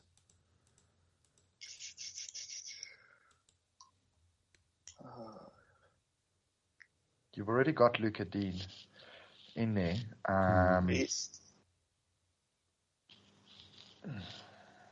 any Leicester boys? You don't think Leicester's going to have a clean sheet this season? Oh, this game week? Yeah, there's a very good chance they would, and this is where now we we start to look at that man Pereira playing down the Yes. playing down the right wing might be someone that we'd want to get in sooner rather than later. Um, throwing that in there, we could drop. Uh, we know Brandon Williams is going to start. Tsimikas, m- I don't. I don't think he'll start. I mean, Robertson is there currently right now. Uh, with the Trent might or might not be playing, so who knows? Uh, We are forgetting about the header that Di- uh, Dier is going to be scoring against Arsenal. do, do you th- is is that a is that a um, is that a passionate call or is that a uh, um, a, a solid safe call that you've got going over there? That's a, I don't like the kilo call. Oh, okay. Fair enough. Um, You're cocking up this uh, this team is same way as what you're cocking up your own team, my boy. wow. Shut wow. mouth. That's, ah, there it goes again. No, it's, it's, it's, it's very enjoyable. It's very enjoyable. Um, Wolves, uh, Wolves defense. Do we think they're going to? No, we can't. We can't No. back a Wolves defense right now. Okay, so are we going to bring in Pereira into into the team? So who are we dropping out to? We're going to drop out Amadi and bring in Pereira. I think that's yeah, get more starters in there. Yeah, That's get- it. get more starters in there. So we're going to make that transfer. Uh, transfer has been made, and then we're going to start our starting line will have to be Lucas Digne, Pereira, Williams, and then our midfield will go three five in the middle. The, so the Barnes, Salason, Grealish, Raphinha, and first sub will actually be Tsimikas by chance because Richarlison definitely won't start. The question is uh, Sanchez in goals against Crystal Palace or Bachmann in goals against Newcastle.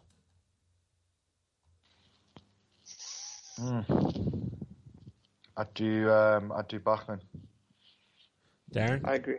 but Okay. uh, your prediction's different to to my prediction earlier. So Yeah, No, so but it's like, uh, but when we were talking about the the whole the, the whole Sanchez, well, not the whole Sanchez thing, but when we were talking about Brighton earlier, it immediately kind of put me off them. Okay. Okay, fair enough, gents. Listen, uh, that is that is our team. That it is out there, and to everyone that's listened, thank you so much for joining us today. Uh, thank you to Jock, thank you to Darren, thank you guys for for coming on uh, onto the the LTV Sportscast. Hope you guys enjoyed it, and uh, we'll be looking at the other side of this Arsenal versus Tottenham. It was nice to have some very contrasting opinions uh, based on the weekend ahead. Good luck to you guys and good luck to the listeners. Cheers, cheers. Bye bye. Thanks. ciao, thanks, bye.